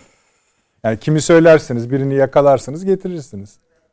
Evet yani hakikaten bu kadar tesadüf hı hı. tesadüfi olabilir mi acaba diye düşündürtüyor e, bu hadise. Ee, yalnız şöyle bir şey var. Ben bunun üzerinde durmaya çalışıyorum. Ee, geçen programda da biraz değindim ama hı hı. belki açmakta bu buyurun, vesileyle buyurun, estağfurullah bir fayda olabilir. Ee,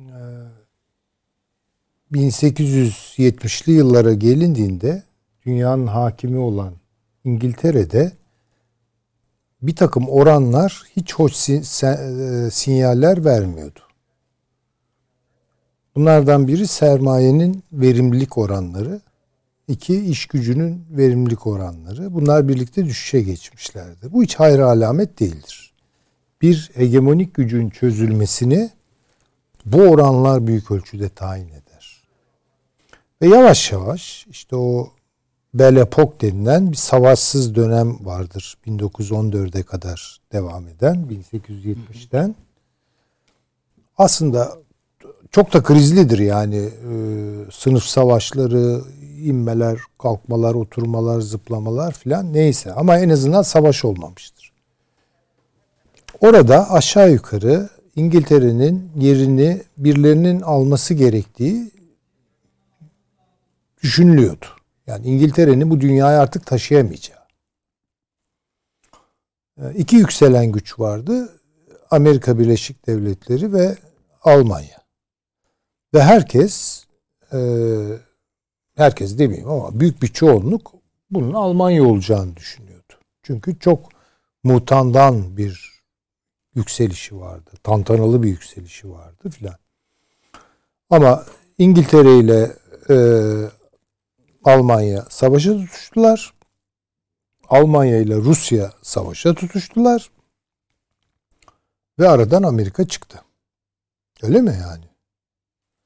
Şimdi gerilimlerin taraflarından hangisi kazanacak gibi bakmamak lazım. Yani bugün Amerika ile Çin arasında büyük bir gerilim var değil mi yani?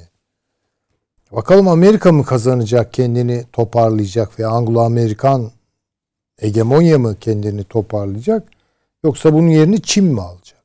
Ben öyle görmüyorum. Hep de şuna dikkat ediyorum. Yani hem oranlara dikkat ediyorum. Amerika'da da aynı şekilde 1970'lerden sonra tam bir yüzyıl sonra bu iki oran düşmeye başlamıştır. Biri onun yerini alacak. Ama bunun kim olacağı en az bir 50-60 senelik bir hesaplaşmayla filan oluyor. Çin mi? Hep şunu söylüyoruz. Çin'in bir hikayesi yok diyoruz yani. Bu sadece ekonomik bir başarıyla ve askeri bir üstünlükle sağlanacak bir şey değil. Hegemonya hikaye ister. Yani iyi bir hikayen olacak ki e, o hegemonyanın bir cazibesi oluşacak. E, Çin böyle bir hikayeyi üretemiyor. Yani. Onun için bence baştan kaybediyor. Ve Çin galiba kaybedecek. Ben öyle görüyorum. Çin'le birlikte Amerika da kaybedecek tabii ki.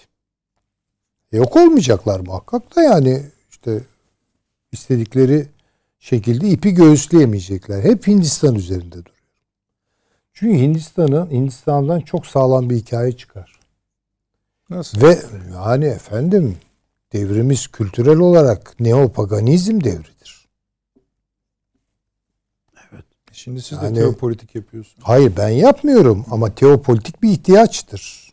Yani bu dünyada zaten koca bir tarihin iki veya bilemediğiniz üç kanadı olmuştur. O kanatlarla uçmuştur tarih. Bir teopolitik kanattır. Bu tarihçi Brodel'in uzun zamanlar diye adlandırdığı tarımsal toplumlarda teopolitik sökmüştür. Sonra ekonomi politik almıştır bunun yerini modern dünyada. Biraz da kültür politik çalıştık. Ama bu teopolitik yok oldu anlamına gelmiyor. Ekonomi politik onu kendine göre yeniden yoğurdu. Şimdi ekonomi politik ve teopolitiği bir şey yoğuracak. Yeni hikayede onun olması lazım. İşte o hikayenin potansiyel olarak Hindistan'dan çıkacağını düşünüyorum. Boşuna değil 1960'lardan başlayarak Batı entelektüellerinin Hindistan'a gitmeleri, orada hakikat arayışlarına girmeleri, guru bulmaları, e, Beatles'ın e, Hindistan'a gelip e, efendime söyleyeyim e, Ravi Shankar'la konser vermesi falan bu işler boşuna değil. Ben hep Zubin Mehta diye bir Biliyorum. e işte Orkestra o ama şefi. yani şimdi duralım yani kolay olmaz bu işler. Kolay olmaz da Hindistan'ı Çünkü- nasıl kaldıracak? Ama Hindistan kalkar nasıl kalkar Biraz işte. işte hani diğerlerine kıyasla biraz daha zor gözüküyor. İşte niye bu? Çünkü pazusuna bakıyoruz. Basına bakmıyoruz bu kadar adam. E tamam İşte yani çok ciddi. Neyse buyurun siz. anlatın. ama işte bir şey onu ivmelendirecek. Ne ivme ivmelendirecek? Çin ile Amerika'nın birbirlerini yıpratması ivmelendirecek. Bakınız Çin son dönemde kapanma kararı verdi. Yani kendi Monroe doktrinini başlattı. Değil mi? Görüyoruz bunu. Son açıklamalara bakın. Yani Ali Baba'nın tepesine bindi. Efendime söyleyeyim neyse reklam mı oluyor bilmiyorum da. Yani bir takım şirketler kaçıyor. Amazon kaçtı Çin'den. Değil mi yani? Çünkü bu işi böyle kapanma üzerinden halledebilir mi Çin? Kapanmaktan ziyade kontrol. Tamam yani kendi derdiyle uğraşıyor. Kendi derdiyle Yani uğraşıyor. Yani dünyaya bir şey söylemiyor. Sadece işte tek yol e, şey yapıyoruz efendime söyleyeyim. e, Dünyaya ekonomik olarak yayılıyoruz falan. Bu böyle bir hikaye olmaz. Bu burada olmaz o. Ama Çin şu an hep nasıl buluyoruz? Çipte en iyiler. Öyle değil mi yani? Öyle. Tabii.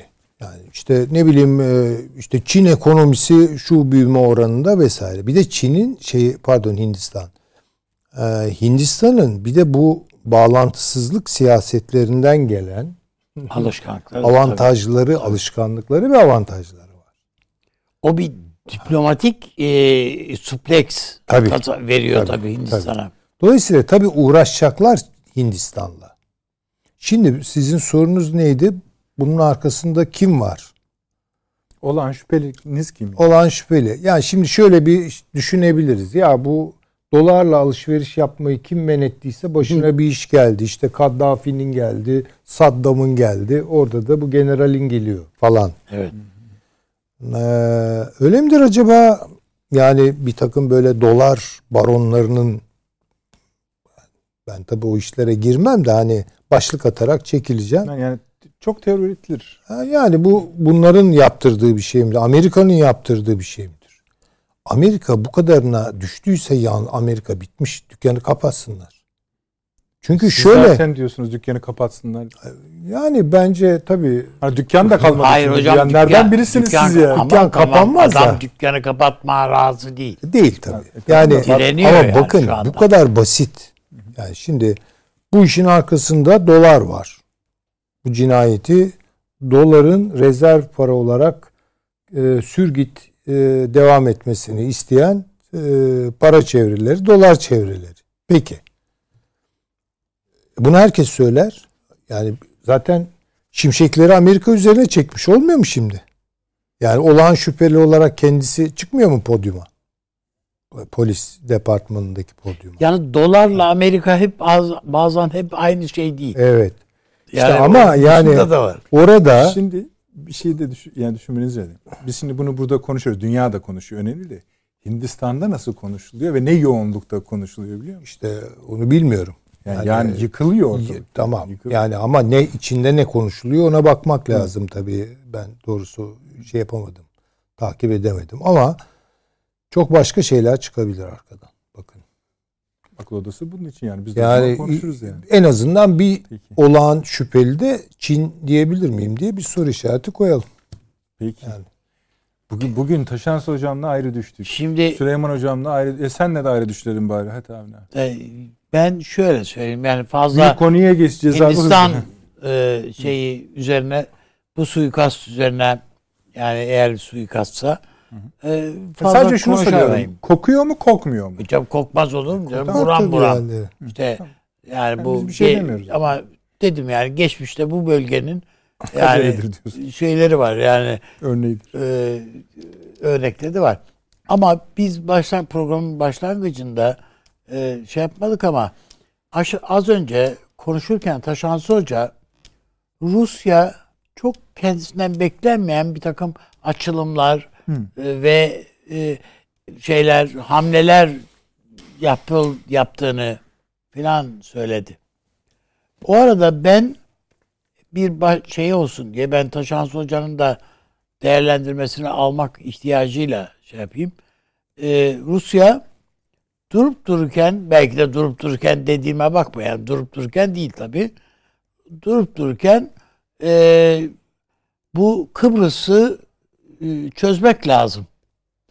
Ve Türkiye'yi de dışlamadan çözmek lazım diye bir açıklama yaptı. Yani Putin Putin'in ağzından hem de. Ben e, bunun önemli olduğunu düşünüyorum. Süleyman hocama söz versen diyecek ki onu İngiliz, İngilizlere söylüyor diyecek. Hayır yani kime söylüyorsa söylüyor tabii. En azından şöyle İngilizlerle yan yana laflar bunlar. İngiltere'nin de itiraz etmeyeceği laflar. Ama bu bir- birilerinin kulağına kar suyu kaçıracak olan şeyler, laflar ve e, rahatsız edecek laflar. Bilmiyorum yani bu bu konuda e, notumuzu düşmüş oldu. Taşansı Hoca'nın bir Söylesin değerlendirmesi var mı onu geldi. bilmiyorum. Ama ben bunun Türkiye Var açısından var çok da önemli buluyorum ben bu konuyu. Tamam. Tamam mı? Evet Avni hocam abi? yani işte merak ediyorum sen Taşansı Evet, hocam. evet. Ben yani ana konumuza geçelim. Onu da içine yedirirsiniz eminim. Ee, şimdi bu Biden, Siz bilirsiniz. Putin e, görüşmesi gerçekleşti, bitti. Hala bakın şu dakikada bile iki taraftan her seviyede açıklamalar görüyor. Biraz yani 10 dakika önce Genelkurmay Başkanı e, Rusya'nın açıklama yaptı. Vallahi Kiev bir şey yaparsa yani te, Türkçesi şudur bize. Yani orayı kafasına geçiririm gibi. Hani Türkçe'ye çevirirseniz öyle gözüken e, açıklaması var. Şimdi TAS da verdi. Şimdi birinci sorum şu size. Bu zirvenin kazananı kim? Soru böyle sorulabiliyor ise neyi kazandı? Yani bu zirvenin sonuçları bizim için, dünya için niye önemli? Ama o Kıbrıs konusunda açıyorsanız seviniriz ayrı konu. Buyurun. Ya ben soruyu öyle sormazdım onu Buyurun. söyleyeyim. Yani çünkü kazanan ve kaybetmek dediğiniz şey hayat akıp giden bir şey. Hani bugün kazanan gibi görünen yarın kaybediyordur aslında. Peki. Ee, dolayısıyla yani bir amaca bağlı olarak kazandı mı kaybetti mi e, onu çerçeveyi koyarsanız Tamam eğer sizin cümlenizden e, yürüyelim. Geri çekildi dediniz ya Amerika için. E, O, tabii, o- Amerika tamam oradan çekildi. gidelim yani. Amerika geri çekildi. Tamam buyurun. Ee, yani bu çok açık. Şimdi şöyle Nedret Bey ben e, bir akademisyen olarak ancak yapısal analiz yapabilirim. Yani yapılara bakabilirim. Buyurun. Ee, işte bir diplomat onun dip, teknik diplomatik kısmına bakar. Ee, bir gazeteci yahut istihbaratçı güncel e, olanına bakar. Siyasetçi de aynı şekilde. Ancak şunu söylemek mümkündür. Genel olarak e, istisnai dönemler yani vakaların yaşandığı istisnai dönemler olabilir ancak genel olarak yapılar belli bir uyum içerisinde gider. Dolayısıyla yapıyı analiz ettiğinizde e, öngörünüzde daha sağlam olacaktır. Yanılma payınız vardır dönemsel olarak istisnalar olur. Ancak e, oradaki istisnalar yapıyı bozmaz. Şimdi yapı şu. e, Amerika e, bir ekonomik güçtür her şeyden evvel. Yükselen ekonomik güç Çin'dir. Yani mücadele Amerika ile Çin arasında olacak. Dolayısıyla eğer bu ana hattı görüyorsanız e, Rusya-Amerika ilişkilerinin biraz batı tarihine baktığınızda ne olacağını öngörmeniz mümkün. Rusya e, bunu birkaç defa söyledim. Bu Rancière'in e, söylediği haliyle siyasalın kıyısında diye tanımlar o. İç politikaya dair bir tanımlamadır ama yani ben doktor öğrencilerine de hep tavsiye ettim bunu. Kuram istiyorsanız uluslararası ilişkilerde alın size kuram. Siyasalın kıyısındayı alın batının kıyısında diye koyun. Birkaç tane ülkeyi model olarak alın anlarsınız neyin ne olduğunu ve çok da güzel doktora tezi olur diye. Hala yazan da yok bilmiyorum. Ee, mevzu şudur. Ee, eğer Çin'le derdiniz varsa Rusya'yı yanınıza katmak zorundasınız. Yanınıza katarken nasıl Rusya'ya karşı Çin'i yanınıza katarken Tayvan'ı Çin'e yedirmediyseniz Rusya'yı Çin'e karşı yanınıza katarken de Ukrayna. Doğu Avrupa'da Rusya'yı rahatsız etmeniz gerekir. Rahatsız edeceksiniz. Yani e, Tayvan bir rahatsızlıktır Çin için. Aynı şekilde Ukrayna yahut Doğu Avrupa'nın başka yerleri de Rusya için rahatsızlık olacaktır. Ancak burada e, tarafların ne dediğini baştan beri söylüyoruz zaten. E, Amerika'nın derdi e, Kırım'ı geri almak. Ama kendisi bir yandan da açıklama yapıyor. Diyor ki ya o iş bitti zaten. Yani Kırım'ı kimse artık Rusya'dan geri alamaz. Yani bakın bir resmi söylem var Kırım'ın e, geri alınması. Ancak hakikatte Amerikan yetkili ağızları Dışişleri Bakanı düzeyinde bunu söylemişti hatırlayın. Yani o Tabii, iş bitti. Pompeo. O iş geri alınmaz. Peki nedir? Dert nedir? Ukrayna'ya doğru NATO'nun genişlemesi. Rusya da diyor ki kardeşim diyor benim o kadar gücüm yok seninle dünyayı paylaşacak kadar anladık. Ama diyor burnumun dibine de seni sokmam. Bunun için de diyor yakarım ben bu civarı. Nasıl olsa elim buraya ermiyor. Mevzu buydu. Şimdi burada mevzu buysa Biden'ın geri adım atacağı da belli. Yani bakın bu geri adım dediğim gibi hala çatışma riski barındırır. Ama günden güne azalıyor bu risk. Günden güne azalıyor. Şimdi orada açık bir şey var. Biden pek çok konuda Trump'ın dediği noktaya geldi. Pek çok konuda geldi. Şundan çünkü Biden ekibinin ideolojik bir tarafı var. Bu adamların hayalleri falan var. Bunu kaç defa konuştuk bu programda hatırlayacaktır sayın seyirciler de. Yani dünyaya dair tahayyülleri falan var. Mesela demokrasi gibi, işte otoriteryanizmle mücadele gibi ki şu an yürüyen bir demokrasi zirvesi var biliyorsunuz Biden'ın yaptığı. Ancak bir de hayatın hakikatleri var. Şimdi uygulanabilir projeler olmadığını, çok ütopik, fantazya düzeyinde söylemlerinden geri adım attı Biden. Trump'a doğru yaklaşıyor. Şimdi o noktada da sonuç nedir? Sonuç şudur. Ukrayna NATO üyesi olmuyor. Bir. Ukrayna NATO üyesi olmayınca ne oluyor peki? E Rusya istediğini almış oluyor zaten. Hatta Biden ağzından da kaçırdı. Biz Rusya'ya böyle bir garanti verebiliriz diye. E tam Rusya'nın da herhalde Ukrayna'ya girecek hali yok bu noktada. ihtiyacı yok. Çünkü Ukrayna'ya girmesi demek zaten çok yükselmiş Ukrayna milliyetçiliğinden dolayı oradan parça koparması demek. Rusya bunu istemez. Rusya bir parçaya ihtiyaç duymuyor Ukrayna'dan. Stratejik olarak bakın Kırım çok önemli. Kırım'ın beslenmesi için su kanalları ve Azak Denizi'nin kuzeyinin toprak bütünlüğünün sağlanması önemli olabilir ama çok büyük önem teşkil etmiyor. Asıl önem Rusya'nın bir şeye ihtiyacı var. Çok önemli bir şey o. Slav Ortodoks nüfusa ihtiyacı var. Bakın daha dün Moskova e, Belediyesi ve savcılığı ortak bir karar aldılar. Moskova'da ev kiralık ev ilanlarında son dönemde çok fazla rastlanan sadece Slavlara kiralık cümlesini suç olarak kabul ettiler. Ama bu o kadar yaygın bir şey ki. Ya bakın bunlar kuzeyli.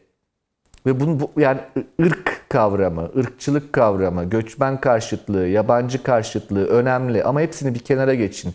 Devletler demografiye bakarlar.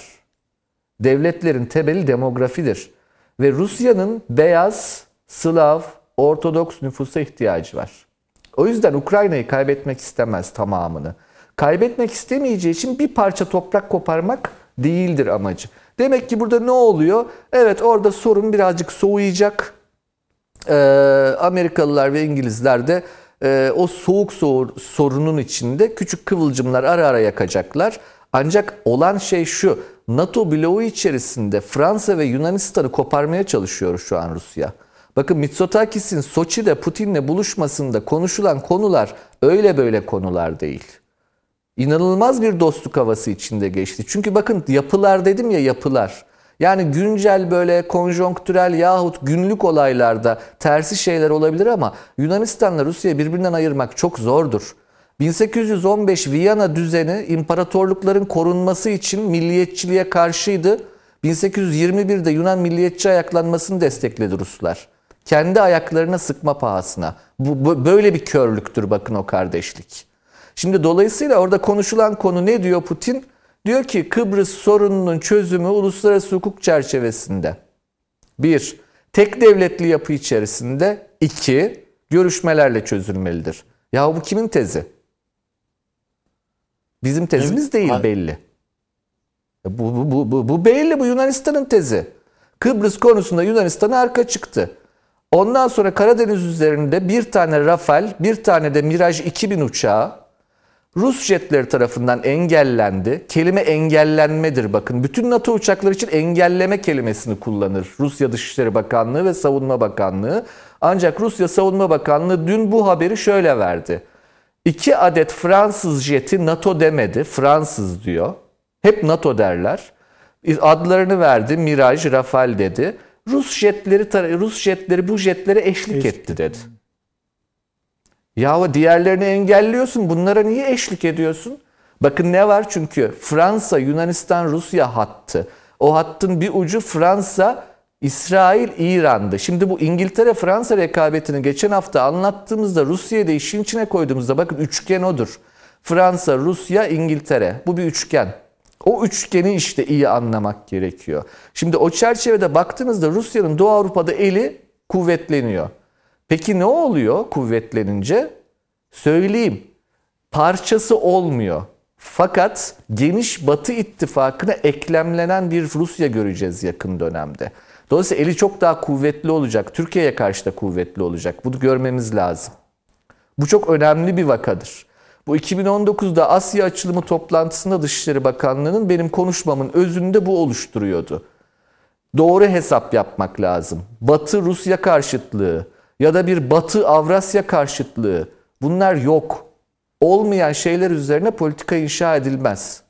Şimdi bugün ortaya çıkan şey şu, hep baştan beri anlattığımız dünyanın ana hattı içerisinde Rusya elini kuvvetlendiriyor ve Rusya'nın bu bölgedeki sorununu en kritik sorununu kendi lehine Amerika'yı ikna ederek çözüyor olmasının Suriye'deki yansımasını siz hesaplayın. Acaba ne olacaktır? Burada çok açık bir şey var. Bakın biraz önce dedim ya dış politika belirlenirken önceliklere göre belirlenir.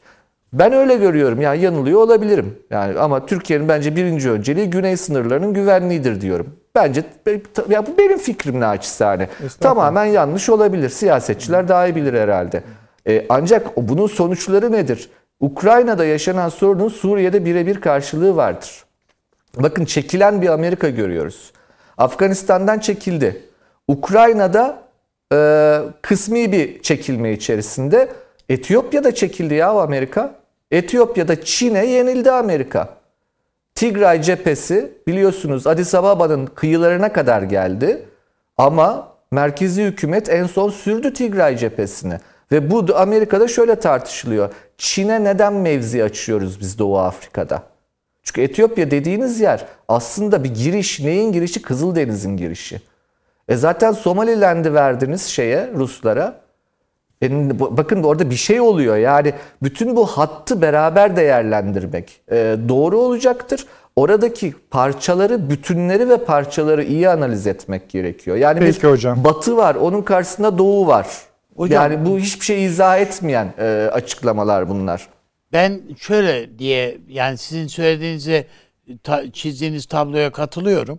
Ama şöyle bir şey var. Yani geçen sefer de bunu bunu vurgulamaya gayret ettim.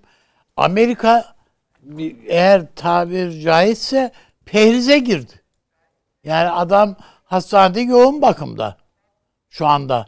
Yani bir taraftan serum alıyor, bir taraftan ancak damardan besleniyor bilmem ne. Yani altyapısı bozulmuş, onu tamir etmenin derdinde bütün mali ve şey tabloları alt üst vaziyette. Amerika zor durumda.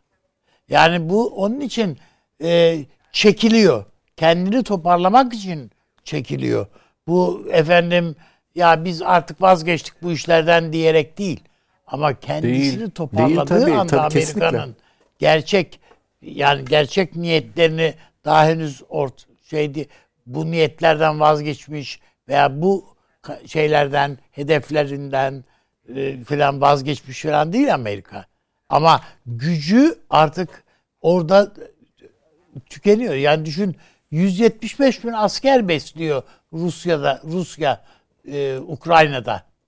Ukrayna sınırında. Ya bu her gün yemek yiyor, içiyor, oturuyor, kalkıyor. 175 bin insan. Buna buna ekonomi, buna para can dayanmaz yani. Bu Putin'i de zorlar, herkesi zorlar. Amerika 300 bin askeri dünya çapında 300 bin askeri şimdi Afganistan'dan falan geriye çekildiğine düşünürsek en az 300 bin 400 bin askeri her Allah'ın günü bunlar bir litre su içseler dibe vurursun yani. Bu öyle kolay işler değil bu. Onun için bir yeniden bir Avni Bey Üstadım çok önemli bu söylediğiniz. Evet. Yani Bizim onun Osmanlı için ben Amerika'nın biliyorsunuz e, klasik yani dönemin bu işleri bıraktı. Budur tam. E, yani bu bıraktı, çekiliyor kendi kalıbına filan. Hayır ben bunu böyle düşünmüyorum. Adam Hayır hayır kesinlikle ne değil. hegemonya Kesinlikle değil. iddiasından vazgeçmiş durumda ne şu ne bu. Yine e, bayrağı ya, kuyruğu dik tutuyor ama e, en birinci ihtiyacı önce kendi ülkesinin içini toparlamak. Birinci önceliği bu. Peki. Ee, Taşansı hocam. e, Şimdi şöyle bir şey var Avni Bey Üstadım. Bir madde söyleyeyim sadece Nedret Bey. Çok önemli bir husus Avni Bey'in Buyurun. söylediği. Şimdi bakın e, bazı ülkeler vardır askeri harcama onları ekonomik anlamda yıkar. Bazı ülkeler vardır sistemlerini öyle bir kurmuşlardır ki askeri harcamalar onların ekonomisini büyütür. Şimdi bizim e, Osmanlı tarihinde önemli konulardan bir tanesi bu klasik dönemin bitişinde tımar sisteminin askeri sistemle olan ilişkisindeki iktisadi ilişkilerdir. Yani bu çok fazla çalışıldı 60'lı 70'li yıllarda Türkiye'de. Şöyle önemli bir mevzudur bu. Eğer sizin askeri harekatlarınız ülkenin ekonomisini kuvvetlendiriyorsa işte o askeri bir devlet olduğunuz anlamına gelir. Öyle bir yer geldi ki bizim tarihimizde. Ee, şeyler, e, seferler bu sefer toplumsal yapıyı bozdu, iktisadi yapıyı bozdu. Uzadığı için. Bunun bir dengesi var. Amerika'ya baktığınızda Pentagon'un yaptığı harcamalar Amerika'yı yormuyor. Ama Rusya'ya baktığınızda Rusya'nın yaptığı askeri harcamalar Rusya'yı yoruyor. Bakın oradaki kurulu olan sistemlerin farkıyla alakalı bir şey bu. Şimdi dolayısıyla Pentagon'un hareket etmesi lazım. Köpek balığı gibidir. Hani köpek balığı da biliyorsunuz sabit tutarsanız nefes alamaz ya suyun içinde. Hareket etmesi gerekir devamlı ki nefes alabilsin. O su akışı olsun solungaçlarının içinden. Onun gibi bir yapı bu. Dolayısıyla e, şu an olan şey e, hani bir kısmi geri çekilme olsa da bu hani şöyle okumamak lazım. Yeni bir dünya kuruluyor vesaire. Dünya değişiyor. Ama yani büyük şeyler değil. Yani bu değişim ve devrim başka şeylerdir. Ee, ona o aradaki o e, tonu iyi ayarlamak lazım diye düşünüyorum ben Peki. anlamaya çalışırken. Peki. Ee, şöyle ben Avni Bey'in ve Taşansı Hoca'nın söylediklerine e, siz ne ben de bir şeyler söylemek istiyordum ama onları soru olarak yönelteyim. Belki daha iyi olur öylesi. Ama şeyi not ettim tabii Taşansı Hoca'nın. Ee, Rusya'nın genel Batı ittifakına ekleneceği bir eklemleneceğini göreceğiz ifadesini not ettik. Ama mesela şunu da siz belki cevaplarsınız. Ee, Yunanistan-Rusya arasındaki özel ilişkiden, kuvvetli ilişkiden bahsetti. Esasında onun biraz şakasını da yapıp, latifesini de yapabiliriz. Çünkü e, Kremlin sözcüsüne soruldu yanlış hatırlamıyorsam ona soruldu. Nedir Türkiye, Rusya, Türk, e, Rusya, Yunanistan ilişkileri arasındaki fark dedi. O da dedi ki Yunanistan-Rusya ilişkileri 6 puan 10 üzerinden, Türkiye-Rusya ilişkileri 7 puan. Siz belki başka bir değerlendirme yapmak istersiniz ama aynı zamanda şunu da sormak isterim. Dede ağaç ne? O zaman. Mesela bugün yine bir açıklama S-400'de ikinci paketi geliyor Türkiye'ye. O ne? Ee, mesela ekonomi üzerine e, Avni Bey'in başlattığı ve Taşans Hocam'ın desteklediği Rusya'nın ekonomisinin bu askeri dönüşü devam ettirebili, ettiremeyeceğine ilişkin kanaat 2011, 12, 13, 14, 15 vesaire dönemlerinde Obama'dan başlayarak tekrarlandı Suriye özelinde. Hala bunların kayıtları duruyor. E, duran bir başka şey daha var. Rusya da ayakta duruyor. Şimdi bunlara nedir sizin cevabınız? Ama ilk önce birinci soru yani kim kazandı? Bir şey kazanan mı var? Ve nedir kazandığı şey? Yani şöyle ben bunu zaten hem yazdım hem söyledim. Putin kazandı. Hı hı. Peki. Putin kazandı. Ama şimdi yani bu tabi Amerika karşısında Rusya kazandı ve Amerika yenildi gibi daha mübalağalı bir değerlendirmeyi götürmemeli bizi. Ama orada bir bilek güreşi vardıysa yani senaryoya bakalım. İşte Ukrayna Rusya'nın baskısını yiyor. Halbuki Ukrayna'da bir özgürlükçü e, iklim var. Bunun batı değerleriyle uyumlulaştırılması, gerekirse NATO'ya alınması, Avrupa Birliği'ne alınması vesaire değil mi? Yani söylenen buydu. Bu Rusya'yı alarm etti. Ordusunu oraya yığdı. Sonra savaş çıkarsa peki diye soruldu zaman Blinken'a valla öyle bir şey olursa biz Rusya'ya ekonomik ambargo uygularız diye sıyırdı. Muhallebi kıvamında diyorsunuz. Efendim bu prestij kaybıdır her şeyden önce. Yani Afganistan'da Evet. çekildi, prestij kaybına uğradı. Burada da bir bilek güreşine oturdu. Yani beklentisi şuydu veya buydu onu bilemem. Ama sonuçta o bilek güreşini kaybetti. Ama dediğim gibi bütün bir tarih o bilek güreşinden ibaret midir? Değildir tabii ki. Amerika Birleşik Devletleri ile Rusya arasındaki gerilim, Avrupa Birliği ile Rusya arasındaki gerilimler, her neyse. Bütün bunlar o bilek güreşine mi endeksliydi? Değil tabii ki. Yani orada bir etaptır bu. Ama Amerika'dan bir cilayı cila parçasını daha sıyırmıştır. Onu söyleyebilirim rahatlıkla tabii ki. Rusya'nın Avrupa veya genel olarak Batı'ya eklemlenmesi meselesi ee, onun tabii içeriğini ben tam olarak e, Taşansı Hoca'dan duymak isterim. Yani ne bağlamda eklemlenecek yani Batı'nın parçası olması derken. Genel bir tez var yani işte kendisi söyledi yine yani o bilinen bir şey yani o yanlış değil. Hani Çin'le kapışacaksan Rusya yanında duracak ya da Rusya ile kapışacaksın vesaire o gibi. Kendi söylediği için. Yani- Başka bir şerhi varsa Taşans hocam söyleyebilirsiniz. Yo yo yo genel, genel olarak öyle. Tamam. Yani Çin'in değil e, Anglo-Amerikan dünyanın veya e, Avrupa Birliği'nin bilemiyorum Batı'nın genel manada yanında duracak. E, bunu desteklemeyi e, sağlayacak bazı veriler var. Yani bir kere e, Rusya'nın e, Batı ile olan, e, Avrupa ile olan, Amerika ile olan gerilimli tarihi bize Rusya'nın Batı'nın bir parçası olmadığı, Rusya'nın Avrasya olduğu ve daha Asyaik bir ağırlık taşıdığını söylüyor. Coğrafyası da bunu söylüyor. Fakat işte orada bir Çin var ve Çin eee, Rusya'nın geleceğini tehdit ediyor. Nerede ediyor? Kontrol edemediği o büyük Asya coğrafyasında. Ve Rusya'nın bunu tek başına karşılamasının imkanı ihtimali yok. Yani tutun ki senaryoyu zihnimizde büyütelim. Ee, Çin Amerika Birleşik Devletleri'ni ezdi geçti. Ne yapacak Rusya? Yani ve burada da Rusya'nın Çin'e el verdiğini düşünelim. Destek olduğunu, sonuna kadar destek olduğunu düşünelim. Sonraki lokmanın kendisi olacağını herhalde iyi biliyor. Yani birkaç lokma daha var. Japonya'yı bekler Çin. Ama daha önemlisi olarak Asya'ya girer. Yani Asya'daki Rus coğrafyasını zaten kemirmeye başladı. Parça parça oraya el koyar. Bunu bilmiyor mu Ruslar? Biliyorlar. Tarihten bir tarihi okuduysa birazcık biliyor. Biliyor.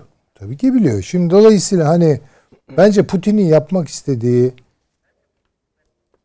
hangi vadede kesin tercih olarak ortaya koyar Rusya bunu? Ya biz bu gerilimde Batı'nın yanındayız der.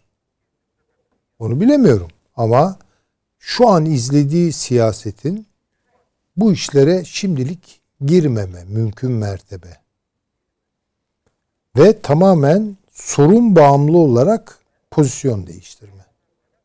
Bence Rus e, dış politika tercihleri bunu gösteriyor. Ama bunu zaten söylüyoruz. Yani çünkü bazı çevreler Türkiye'de şöyle düşünüyor. Çin, Rusya el ele vermişler, kol kola vermişler. Amerikan emperyalizmiyle savaşıyorlar filan gibi. Daha çocuksu tezler var. Ee, öyle bir şey yok. Öyle bir şey yok. Ee, bence Rusya arada duruyor. İşte zaten Avrasya tezini mümkün olduğu kadar içini Slavlıkla, Ortodokslukla doldurarak ve bir takım ek müttefikler sağlayarak kendisine götürmeye çalışıyor. Şimdilik yaptığı bu. Şimdilik yaptığı bu. Bakın Avrasya'nın içine artık Rus aklı çok fazla Türk'ü sokmuyor. Bir ara işte Avrasya deyince yani Ruslar, Türkler falan değil mi? Öyle düşünülüyordu. Hayır değil. Daha çok kendini koyuyor. Ve kendi hinterlandını koyuyor. Buna karşı Türkiye'nin cevabı ne oldu? Türkistan yani Avrasya'ya karşı Orta Asya açılımını yapmak oldu. E bir de Çin'in işte zaten bildiğiniz gibi işte tek kuşak, tek yol hikayesi var. Dolayısıyla burada Rusya'nın tutumu ne? Böyle Batı'nın parçası olmak veya Batı ile birlikte Çin'in üstüne yürümek bunu da hemen yapamaz yani Rusya. Bunu da ben çok kısa vadede doğrusu beklemiyorum. Çünkü Çin'le aynı zamanda ekonomik ilişkileri var. Ve Amerika Birleşik Devletleri'nin şu niyetle ve bu veya bu niyetle fark etmez. NATO'nun batıdan baskısını yedikçe Çin'le arasını da iyi tutmaya çalışıyor. En azından orada sorun çıksın istemiyor. Yani tam manasıyla arada kalmış durumda Rusya. Ve benim gördüğüm kadarıyla daha uzun bir süre böyle bir tercih yapmayacak. Bilmiyorum. Ben o şu kadarını söyleyeyim Avni Bey'e geçmeden önce. Çin-Rusya ilişkilerinin böyle dolu dolu stratejik bir boyuta evrilmeyeceğine ilişkin tez yani dolu dolu diye vurgulamamın sebebini açıklayacağım şimdi. Gayet kategorik bir uluslararası ilişkiler tecrübesine dayanıyor tarihteki. Doğru yanlış demiyorum. Yaşananlara zaten yanlış demek mümkün değil. Ama sahada gözüken şey şu. Stratejik ilişki diye tarif etmeye gerek yok. Ama sahada gördüğümüz her alanında sahanın askeri tatbikatlar, ekonomik alışverişler sahi Rusya ile Çin arasında hedefini batıya doğru gösteren bir işbirliğinin yürüdüğüne ilişkin yüzlerce örnek var ve resmi örnek bunlar. Bu efendim ikisi bir olur ama yok canım öyle bir şey yok. Hani ne diyorsunuz? Ben bu rezervi de tartışmaya açmak isterim ama zamanımız yok. Avni Bey'e söz vereceğim. Geri çekilme var ama yaşıyor. Amerika Birleşik yani Mesela Amerika Birleşik Devletleri. Bu ne ki abi ya? Geri çekilme var ama yaşıyor. Geri çekilme ne? Yaşıyor derken yani sanki hani sekeratta der gibi söylüyorsun. Hayır tamam abi sen söylüyorsun. Dramatik sonuçlarına götürmemek lazım. Amerika, Amerika çöküyor diye Amerika, bir şey. Amerika ama, çöktü diye. hayır şimdi şöyle ama yani şimdi bir dakika 22 trilyon dolarlık üretim yapıyor hala. Tek kaç para harcıyor?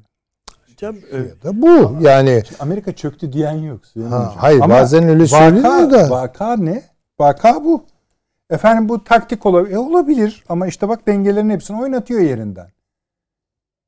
E mesela şu da olabilir. Amerika için mi söylüyorsunuz? Tabii Amerika için e, söylüyorum. Tabii canım tabii. Yani, yani mesela e, ilgi alanını Çin'e çevirmek için e, ta, kuvvet dağılımı ta, tamam peki ama yok işte.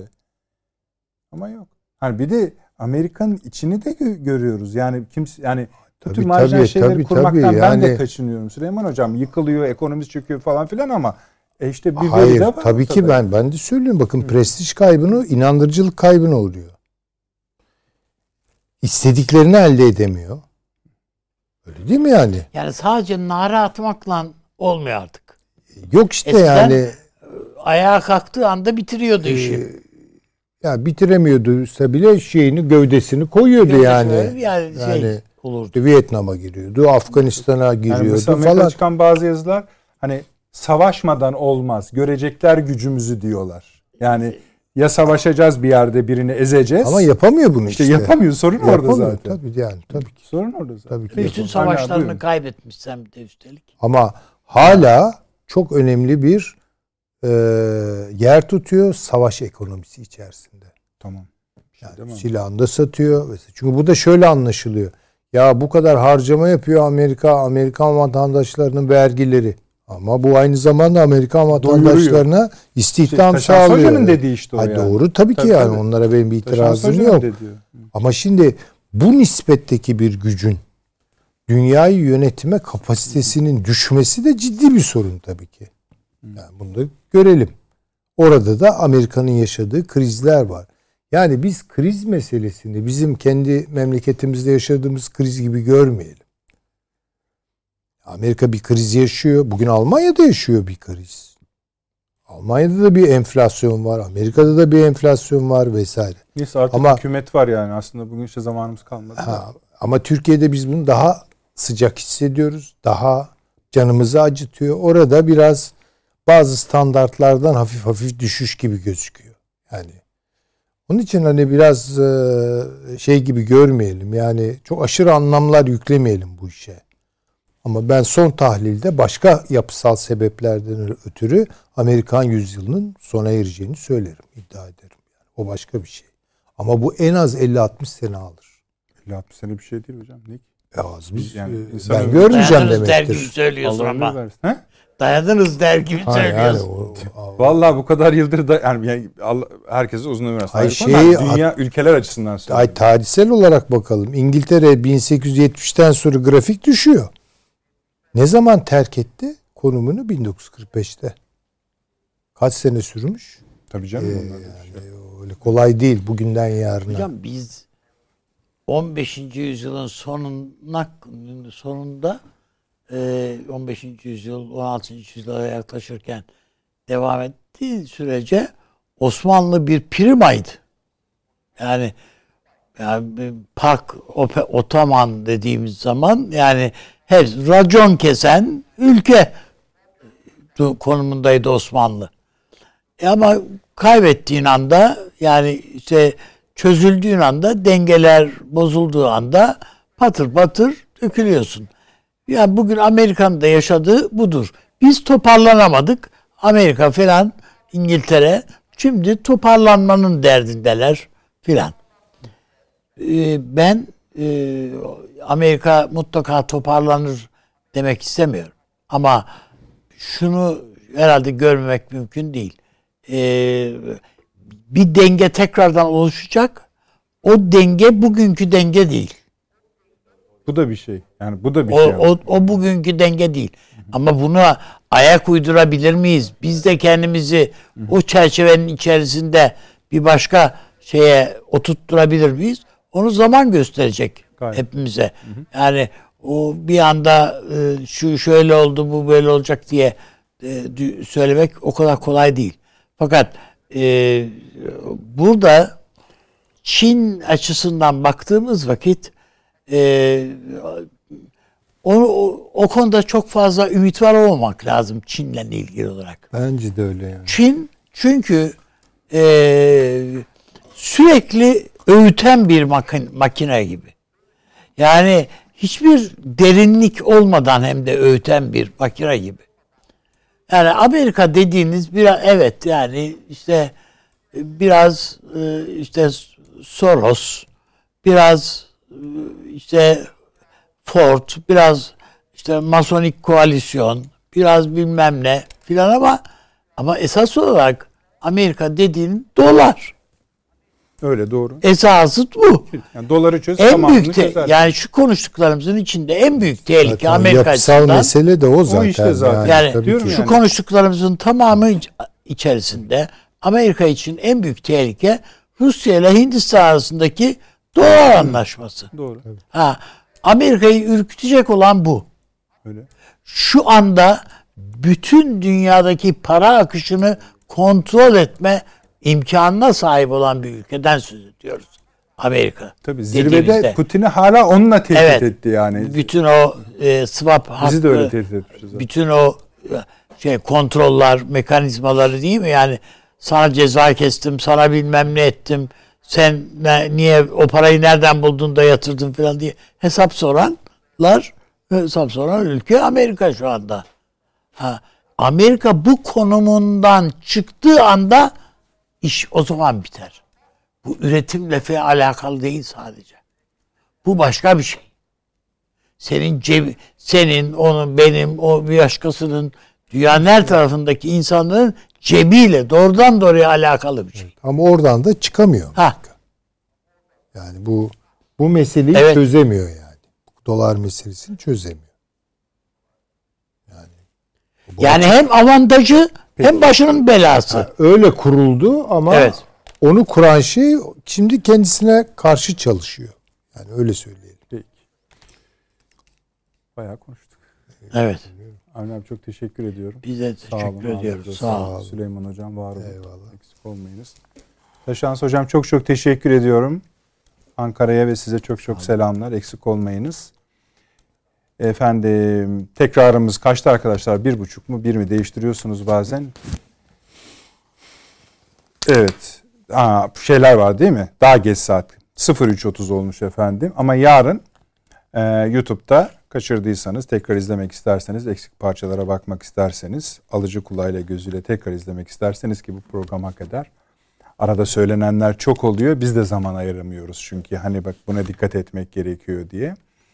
Ee, yarın da o saatte izleyebilirsiniz. Bu akşam sosyal medyadan hakikaten çok eksik olmayın katkınız, mesajınız, yorumunuz geldi. Hemen hemen her konudan e, öğretici mesajlarınız da geldi. E, kim, kimi çünkü dostlarımız şeyler de gönderiyorlar abi. Belgeler, resimler, fotoğraflar, e, hatta raporlar, makaleler de geliyor. Hiç farkında olmadığımız şeyler de gönderiyorlar. Çok çok teşekkür ediyoruz efendim onlar için. de. Hı hı. Zenginin biri zengin bir İngiliz diyelim ona. Peki. Zenginler genelde böyle şeyli İngiliz olsun. Biri böyle köyde gezerken böyle bir koyun sürüsü görüyorlar. Onun da bir çobanı var. Çobana diyor ki şu başındaki köpeği vurur öldürür müsün diyor ya. Öldürürsen sana 100 pound. Yani bir taraftan 100 pound iyi para. Öbür taraftan köp köpek ya bütün sürüyü kontrol eden bir köpek falan ne olacak? Ama 100 pound adamı caydıracak bir şey. Tamam diyor ver öldürürüm. Hakikaten öldürüyor 100 pound alıyor. Diyor ki İngiliz e, tamam anladık yani sen e, şey böyle şey yaptığında sağlamsın. Ama diyor bir başka bir şey. Eğer bunun derisini yüzelsen bir 100 pound daha. Peki. E canım vurduk nasıl artık Ne fark ne etmez. olacak ne fark eder deyip derisine de. Tamam. Ondan sonra bunu diyor etlerini parçalarsan sana bir 100 pound daha filan filan. En sonunda köylü diyor ki İngiliz'e istersen bir 100 pound daha ver yiyeyim diyor ya. Et. diyor ki "E, hayır gerek yok. Ben ihtiyacım olanı öğrendim. Adama para yeterli parayı verdiğin anda satamayacağı yoktur. Peki. Değerleri, değerlerini satıyor insanlar. Onun için yani en büyük tehlike budur işte bu coğrafyalarda. Peki paraya dikkat edelim. Evet. Efendim tekrar iyi geceler diliyoruz size. Salı günü her zamanki saatimizde inşallah huzurunuzda olacağız. Buluşmak üzere diyelim. İyi geceler.